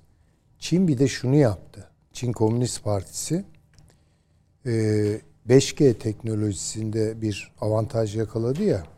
Yani ileri teknolojik e, bir takım hatta dedi ben 2030'da ben standartları belirleyeceğim dedi. Bu kadar da cüret etti yani. Aslında her bir Çinliyi 24 saat izleyecek bir şeye neredeyse sahip oldular. Hocam bu yerden göğe haklısınız. Her yok. vatandaşına kare kod veriyor İşte adam. tamam onu diyorum. Yani, Yani onun için içeri tıkmaya ayrıca bir gerek yok. ihtimaldir Astana masasında beraber oturacağınız ortağınızı çok gömdünüz. Yani. Efe, ama öyle Çin bu. Ben her zaman söylüyorum. Ha böyle uzaktan sempatik bakanlar falan. Yani Allah yazdıysa bozsun derim ben. Çin hegemonyası meselesi o, o çok başka bir şey yani. İngiltere'den kaçtınız ama neyse zamanımız var konuşuruz. yaza- anlatabilirim de hani paşam. O Çin'i dinleyelim en azından. Hani çünkü şeyi biraz daha hani yeni başbakanın İngiltere'nin yeni başbakanı da kendini çok belli etmiş oldu böylece. E, o tabii. açıklamasıyla konuşalım. Tabii. Konuşalım. Ee, buyurunuz paşam. ben e, ben e, şu anda e, bir veya iki yıl sonra Hindistan nüfusuyla Çin'i geçiyor. Evet, bir yıl dediler. Evet. E, dolayısıyla e, Çin elindeki gücü özellikle üretim gücünü, askeri gücünü korumak istiyor. Çünkü tek çocuk politikasıyla nüfus ciddi bir azalmaya gitti. Ve e, bu konuda evet biyolojik savaş tehdidi olabilir, diğerleri olabilir. Sinovac aşısının Çin'in etkisizliği Çin'in nüfusu. tabii tabii. Gitsin paşam. Ne oldu? İyi değil mi? Ama o Hayır hayır. Peki. O kendisi açısından. Çünkü Her hedefleri var. kendine göre diyorsun. Ee, 2025'te yapay zekada dünyanın birincisi olacağım diyor. Orta 2000 sınıflaşmanın en Evet. büyük amili çocuk e, Evet. o doğurganlığında düşüştür. Müthiş düşüyor. Dünyada en hızlı düşen Yani Rusya e, endişelense tamam. en hızlı düşen ülke. Niye? Hedefleriyle uyumsuzluk var. 2040 yılında askeri gücün modernizasyonu tamamlayacak. 2050'de dünyanın bir numaralı askeri gücü haline gelecekti. Ama şu anda bu 2030'da ekonomik, e, 2040'da 2000, 2025'te yapay zekada dünyanın birincisi. Yapay zeka 2025 hedefi var. Onu 2024'te bitiriyoruz dediler. Hadi onda e, güç anlamında gerekmiyor ama askeri güç anlamında 2040 ve 2000 yıllı hedeflerine ulaşabilmesi için askeri gücünü muhafaza etmesi hatta geliştirmesi gerekiyor. Oysa hızlı bir şekilde dünyada Amerika Birleşik Devletleri gibi üstlere dayalı e, Çin'in bir hakim güç olabilmesinin yolu e, azalmakta olan nüfusunun e, giderek e, aksi takdirde dışarıdan Amerika'nın yaptığı gibi kiralık askeri şirketler şu anda 5000'e ulaşmış sayısı Çin'de kiralık askeri şirketlerin ve Çin yoğun bir şekilde dış ülkelerde kendi askeri gücünden yerine kiralık askeri şirketleri kullanıyor. E, ikinci e, bir konu e, özellikle 2030'lu 30'lu 40'lı yılları hedefleyen bir e, kalkınma planı hamlesi var. Bir plana dayalı. Bunda özellikle nitelikli iş gücünün muhafazası diye bir bölüm var. Yetiştirilmesi değil, muhafazası diyor. Dolayısıyla onlarla aynı niteliğe gelecek olan bir gücün geçmesi için ortalama 12-13 yıllık süre var diyor. Dolayısıyla şu anda üretim faktörleri içinde en etkisi olan nitelikli iş gücü e, ve buna benzer sistemleri kullanacak, yapay zeka konusunda iyi eğitimli e, ve bu konuda e, yeni teknolojiyi ge- geliştiren kişilerle birlikte onların e, toplumun bütünlüğü bu şekilde e, korumaya yönelik bir hamle olarak düşünülebilir. Çünkü Sinovac geliştirdi ama Sinovac'ın en büyük şeyi e, bunu e, Çinli uzmanlar da söylüyor. Vücutun bütün e, hücrelerine etki etmek. Oysa e, modern aşılarının BioNTech'in temel şeyi merkezi olarak o hücreyi bulup onu etkisi getirmek. O yüzden Sinovac'ın e, aşı programının e, Çin'de son derece başarısız olduğu ifade ediliyor. Sinovac. Onlar iki türlü aşı gelişmişlerdi. Bir Coronavac diye bir de Sinovac diye. bize gelen Sinovac'tı değil mi? Evet biz Sinovac kullandık. Bunların e, bağış, e, bağışıklık kazandırma oranının Çin içinde çok düşük olduğu görülüyor. Dolayısıyla vakaların kesilmemesini ve devam etmesinin ardında da Çin'in aşılama konusundaki özellikle geliştirdiği sistemlerin yetersizliği. İkincisi aşı bağışıklığında Batı ülkeleri gibi arzu edilen e, seviyeye ulaşmaması. Sinovac veya benzeri aşıları kullanmaları e, nedeniyle. E, diğeri de e, bence son kongrede e, önemli kararlardan biri önce ülke içi güvenliği sağlamak diye bir karar aldılar. Önce ülke içi güvenliği. Ve bunun da başında e, 1994'te Büyük Mille- e, Birleşmiş Milletler'in ifade ettiği gibi insani güvenliği koydu. İnsani güvenliği korumasının nedeni insanı insanı hem sağlık açısından da korumak, aynı zamanda insani güvenlikle insanı koruyarak da biraz evvel söylediğim üretim faktörü gözüyle insana bakarak onun Çin'in hedefleri doğrultusunda bu üretim gücündeki bir azalmaya engel olabilmek. Bu Çin'in küresel güç mücadelesinde dayandığı en önemli husustu. Bugüne kadar nüfusun fazlalığı, e, teknolojide ulaştığı ön- olağanüstü hız ve benzeri konulardaki e, hamlesiydi. E, bunun dışında tabii e, elbette olabilir. Yani dünyada bu hakimiyet mücadelesinde e, tarihte olmuştur. Başka ülkelere e, yeni bir takım virüsler enjekte ederek kendi toplumunu bunlara daha dayanıklı hazır hale getirmek şeklinde olabilir. Bu her zaman için e, ihtimal dahilindedir. E, ancak e, benim e, burada özetle söyleyeceğim husus e, Çin e, aslında e, toplumunu e, küresel güç olmaya hazırlıyor. E, bu konudaki zayıflığı ve yetersizliği şu anda gördü. E, giderek e, Amerika Birleşik Devletleri'nin kendi sorunları var. Ama bugüne kadar e, Çin'de bu tür gösteri, yürüyüş vesaire şeyler yapılmıyordu. E, ta geçmişte Taymen meydanındaki gösterilerden beri bu şekilde toplu hareketler yoktu. E, bu da e, Çin'in içinde de eğer bu böyle giderse ciddi sorunlarla da karşılaşacak. O zaman e, Çin işte burada e, tam anlamıyla e, pro, şeye sıfırlı toleransından vaz mı geçecek ki Xi Jinping bugün açıklama yaptı. Asla vazgeçilmeyecek dedi. E, sıfır tolerans aynı zamanda Çin e, Komünist Partisi'nin toplum üzerindeki hegemonyasını da ortaya koyan bir kavram. Yani güç mücadelesi e, yapıyor. E, Paşam şunu anlamaya çalışıyoruz. Şimdi sizin dedikleriniz, Süleyman Hocam'ın dedikleri falan birleştiğinde küresel oyuncu niteliğini kaybedecek bir durum mu var ortada? Evet. Yani bu e, en Ve çok bunu tam verilendirebiliyor muyuz? Çünkü yani? Çin'in müttefiği yok. Yani Amerika'nın e, nüfusu azalsa bile askeri dışarıdan parasıyla falan alabiliyor. Her yerden tedarik ediyor. Fransa e, Afrikalıyı getirebiliyor. Ama Çin'in kendi anlayışında öyle getirip kendi silahlı kuvvetlerini Afrikalı bir insanla vesaire savaştırma diye bir kavram bugüne kadar olmadı. Dolayısıyla Çin'in parti ideolojisine de aykırı bu aynı zamanda. Çin kendi nüfusuyla bu seviyesi hedeflerine ulaşabilmeli ve bunu sürdürülebilir hale getirmelidir. Bakın sadece hedef ulaşmak değil, sürdürülebilir. Oysa bu azalan nüfus azalmasındaki hızlı bir azalma var. Tek çocuk politikasından vazgeçti ama şu an Çin'in orta sınıfı yok zaten. Gelir seviyesi çok düşük. E, efendim Xi Jinping bizim en önemli mücadelemiz işte yoksulluğu sona erdirmek gibi değil ama o değil. O herhalde e, Şangay çevresinden veya içinden söz ediyor. Ama kırsala baktığınızda Çin'de yoksulluk da ciddi bir sorun. E, dolayısıyla bu açıdan bakıldığında e, Komünist Partisi'nin bence bu varoluşsal bir mücadelesi olarak ben görüyorum. Yani Komünist Partisi'nin e, varoluşsal risk mücadelesi. E, Bayağı bunun- bir kriz tablosu e, çizdiniz. kriz tablosu. Peki. E, evet. Öyle mi değil mi biraz daha konuşalım ama şeye bağlayalım lütfen. Ukrayna Savaşı'na, İngiltere'ye ve tabii bizim coğrafyamıza ama tabii reklamlardan sonra.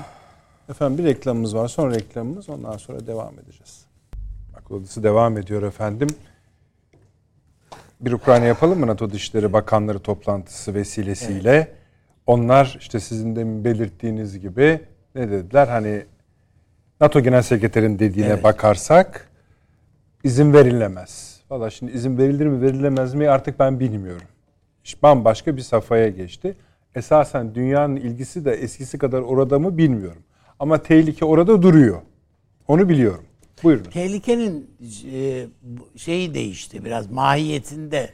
Yani İnsan Ee, ölüyor abi sonuçta. Neyle öldürdüğünün önemi yok evet yani diyelim ki tehlikenin bir adresi Putin idi. Başlangıçta değil mi? Şunu yapacak, bunu yapacak falan.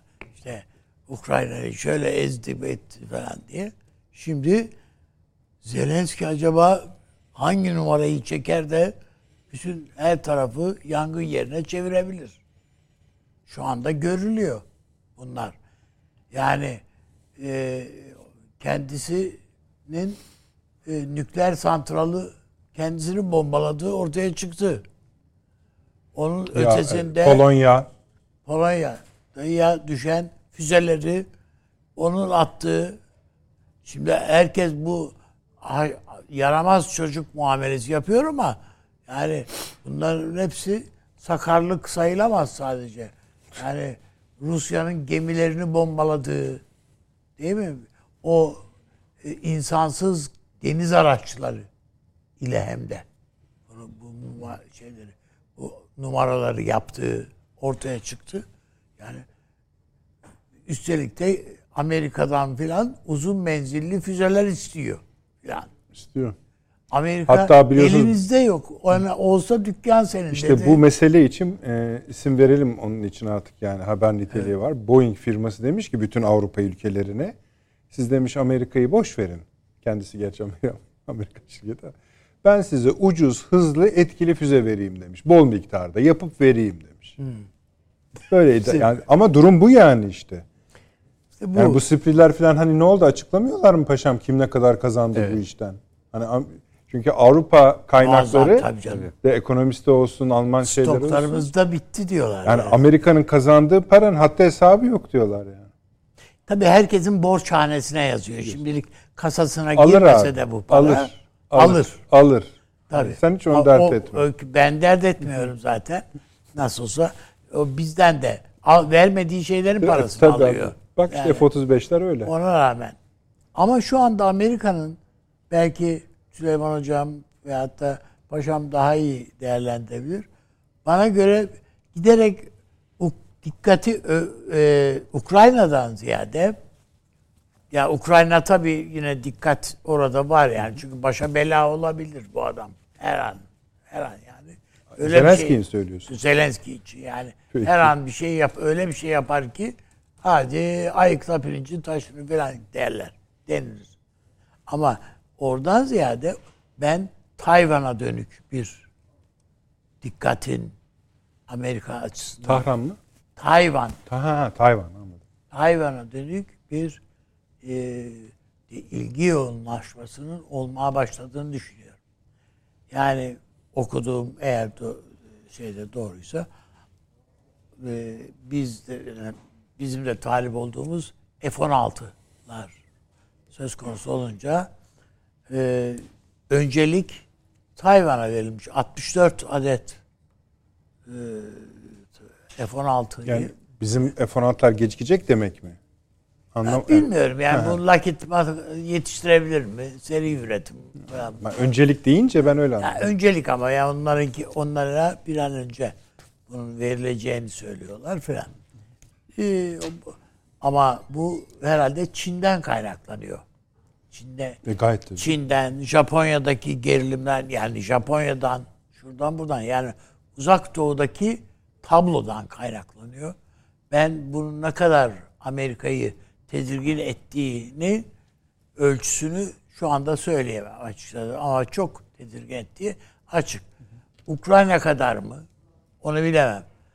Ama bu mesela az önce ho- hocam da söyledi. Efendim bu Hindistan nüfusu da artıyor. Dünyanın bir en büyük nüfusuna sahip ülke olacak yani.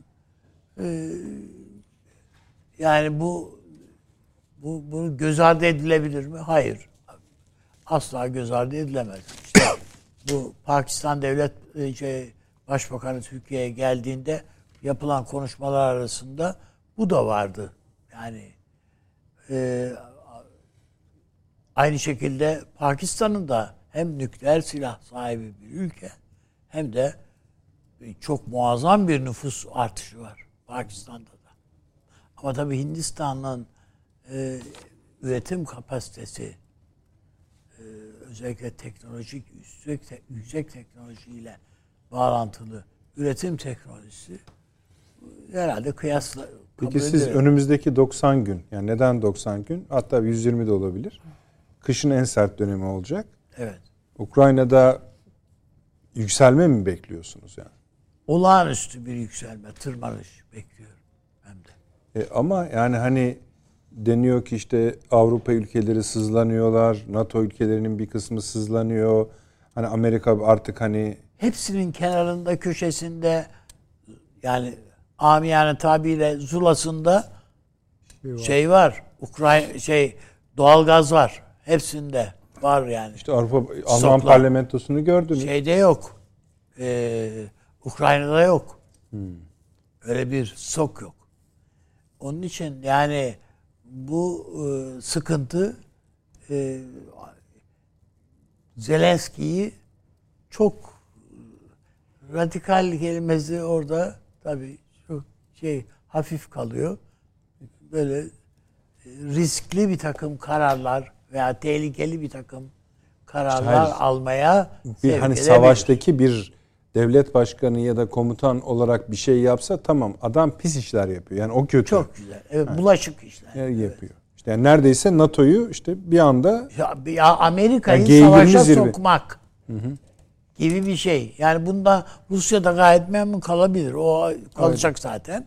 O ayrı ama e, bir şekilde teşvik ediliyor buna. Rusya teşvik ediyor. Peki. Yani Amerika'yı sen bu işin içine sok. Yani biz kozumuzu paylaşalım. Biz derken kendisini kastetmiyor. Yani Rusya'yı kastediyor. peki. Süleyman hocam. Şimdi, e, katılıyorum ben Avni Özgürel Üstad'ın söylediklerine. Bu işin e, bugünden yarına e, sona ereceği veya bir şekilde oraya barışın gelebileceğini bize düşündüren bir emare yok.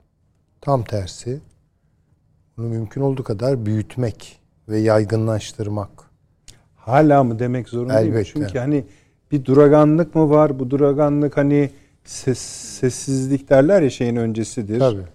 Hani şeyleri hiç önemsemeyelim mi? Bu Avrupa'daki yükselen sesleri, İngiltere'yi söylemiyorum. Ee, Ekonomisi, enerjisi. Şimdi bir kere e, orada da katılıyorum ben üstada. Bunların stokları var. Yani şöyle bir şey beklemeyelim. Bu bahsettiğiniz 90 gün içinde mesela Avrupa topluluğu e, ulusları üşüyecek. Çünkü doğalgaz Yani bir şekilde bu kışı atlatacakları azlanıyor ama, daha fazla para ödeyecekler. Onu ödüyorlar işte söylemişler. Bu Amerika'da şey diyor onlar. Evet bana daha çok ödüyorsunuz ama ne yapalım işte savaş Rusya'nın yüzünden diyor. Tabii. İşte ama bu Avrupa kamuoylarını e, tatmin edecek bir cevap, Cevap- olmaz. Ama Amerika kamuoyları da bizi tatmin etmiyor. E, tabii canım karşılıklı zaten kimse kimseyi bu manada tatmin edemiyor artık. Daha doğrusu ikna edemiyor. E, Avrupa'da ayaklanmalar olacaktır, gösteriler Protestolar. olacaktır, protestolar olacaktır, birçok şey olacaktır. Ben bunları hiç ciddiye almıyorum. Açık söylemem gerekirse. Yani Avrupa'nın e, Atlantik e, blokuyla olan ilişkilerini gözden geçirmesine ve esasa mütalik olarak dönüştürmesine yetecek e, şeyler değil bunlar. Yani mevcut hükümetleri sıkıştırabilir. Ne bileyim işte yani belki e, yaralananlar olur, Ama canı yani yananlar Amerika olur falan. istediğini aldı mı almadı Aldı. mı? Al- aldı. E, Elbette tamam o zaman yani belki Avrupa'yı cendereye soktu. Cendereye soktu Bazılarını- ve suyunu çıkarıyor şu an yani. Şimdi bunu İngiltere ile beraber yaptılar. Rusya ile Ukrayna savaşı daha evvel de arz etmiş olduğum gibi Atlantik ile kıta Avrupası savaşıdır. Ve Atlantik'in hali hazırda tabii ki şeyle e, muradına nail olmasıyla sonuçlanmıştır. Politico diye bir Amerikalıların ünlü bir sitesi var. Evet. meşhur, Onların evet. çok meşhur evet. Meşhurluğu şuradan geliyor. Ay, Ama- şey diğer hakim kanallar kadar uçmuyor. sağlam tahliller Evet. vardır. Evet. Diyor ki şimdi Avrupa diyor Amerika bizim gerçekten müttefikimiz mi sorusunu soruyor. diyor. Tabii şimdi bu Good başladı. morning diyeceksiniz. Çok yani. doğru. Yani bu neye yol açar orta vadede? Yani çünkü mesela Almanya'nın birden böyle çağır naçar Çin'e gitmesi yani eşanlı olarak üç yüksek düzeyli Alman bürokratının işte biri Kore'de, öbürü Japonya'da, öbürü Çin'de falan yani aman ama yani bu Almanya'nın kapasitesini aşar şu an. Ama Almanya ne zaman bu cendereden çıkar o zaman düşünmek lazım. Çıkabilir mi? Onu ayrıca düşünmek lazım. Fransa'nın hükmü yok. Fransa bu boşlukta kendine böyle bir liderlik rolü falan vehmetti. Avrupa liderliği çok komik. Yani hakikaten kapasitesinin çok üstünde bir şey. İtalya ile e, Almanya arasındaki çatlak fena halde büyüyor. Yani en son e, İtalyan faşist liderin Fransa'ya söylediği sözler yenilir yutulur şeyler değil. Yani bunlar hakikaten Avrupa bu konuda çok şu an yani belki Savruk tarihinin mu diyelim? e, çok savruk. Çok savruk. Buradan da yeni bir siyasi irade ortaya koyabilir mi? Avrupa'nın önceliklerine dayalı ve Avrupa'nın değerlerinin önceliğine dayalı emareler e, pek e, onu göstermiyor. Paşam siz de bitirelim. Ee, Şimdi e, NATO'nun Romanya'da yapılan toplantısının sonrasında NATO Genel Sekreteri ile Romanya Cumhurbaşkanı Ioannidis'in e, karşılıklı basın açıklamaları Yani vardı. bugünkünü söylüyorsunuz. Evet. Ee, ve bu açıklamalarda esasında e, Romanya Cumhurbaşkanı e, Stoltenberg'in önünde medyaya kral çıplak dedi. E, orada çok önemli bir ayrıntı kaçırıldı. Dedi ki evet 5000'e yakın asker Romanya'ya konuşlandırdınız. Füzeler koydunuz. Ama bugüne kadar NATO 2030 harekat planı kapsamında birçok birlik kurulması hedeflendi. Hiçbiri kurulamadı dedi. Biz dedi güvenliği nasıl sağlayacağız diye soru sordu. Ioannidis. Bu aslında bizim baştan beri söylediğimiz NATO'nun büyümesinin işleri giderek zorlaştırdığını ve e, burada Romanya Cumhurbaşkanı aslında siz bana garanti ettiğiniz NATO'nun güvenliğimi sağlayacak garantisini nasıl yerine getireceksiniz demek istiyor.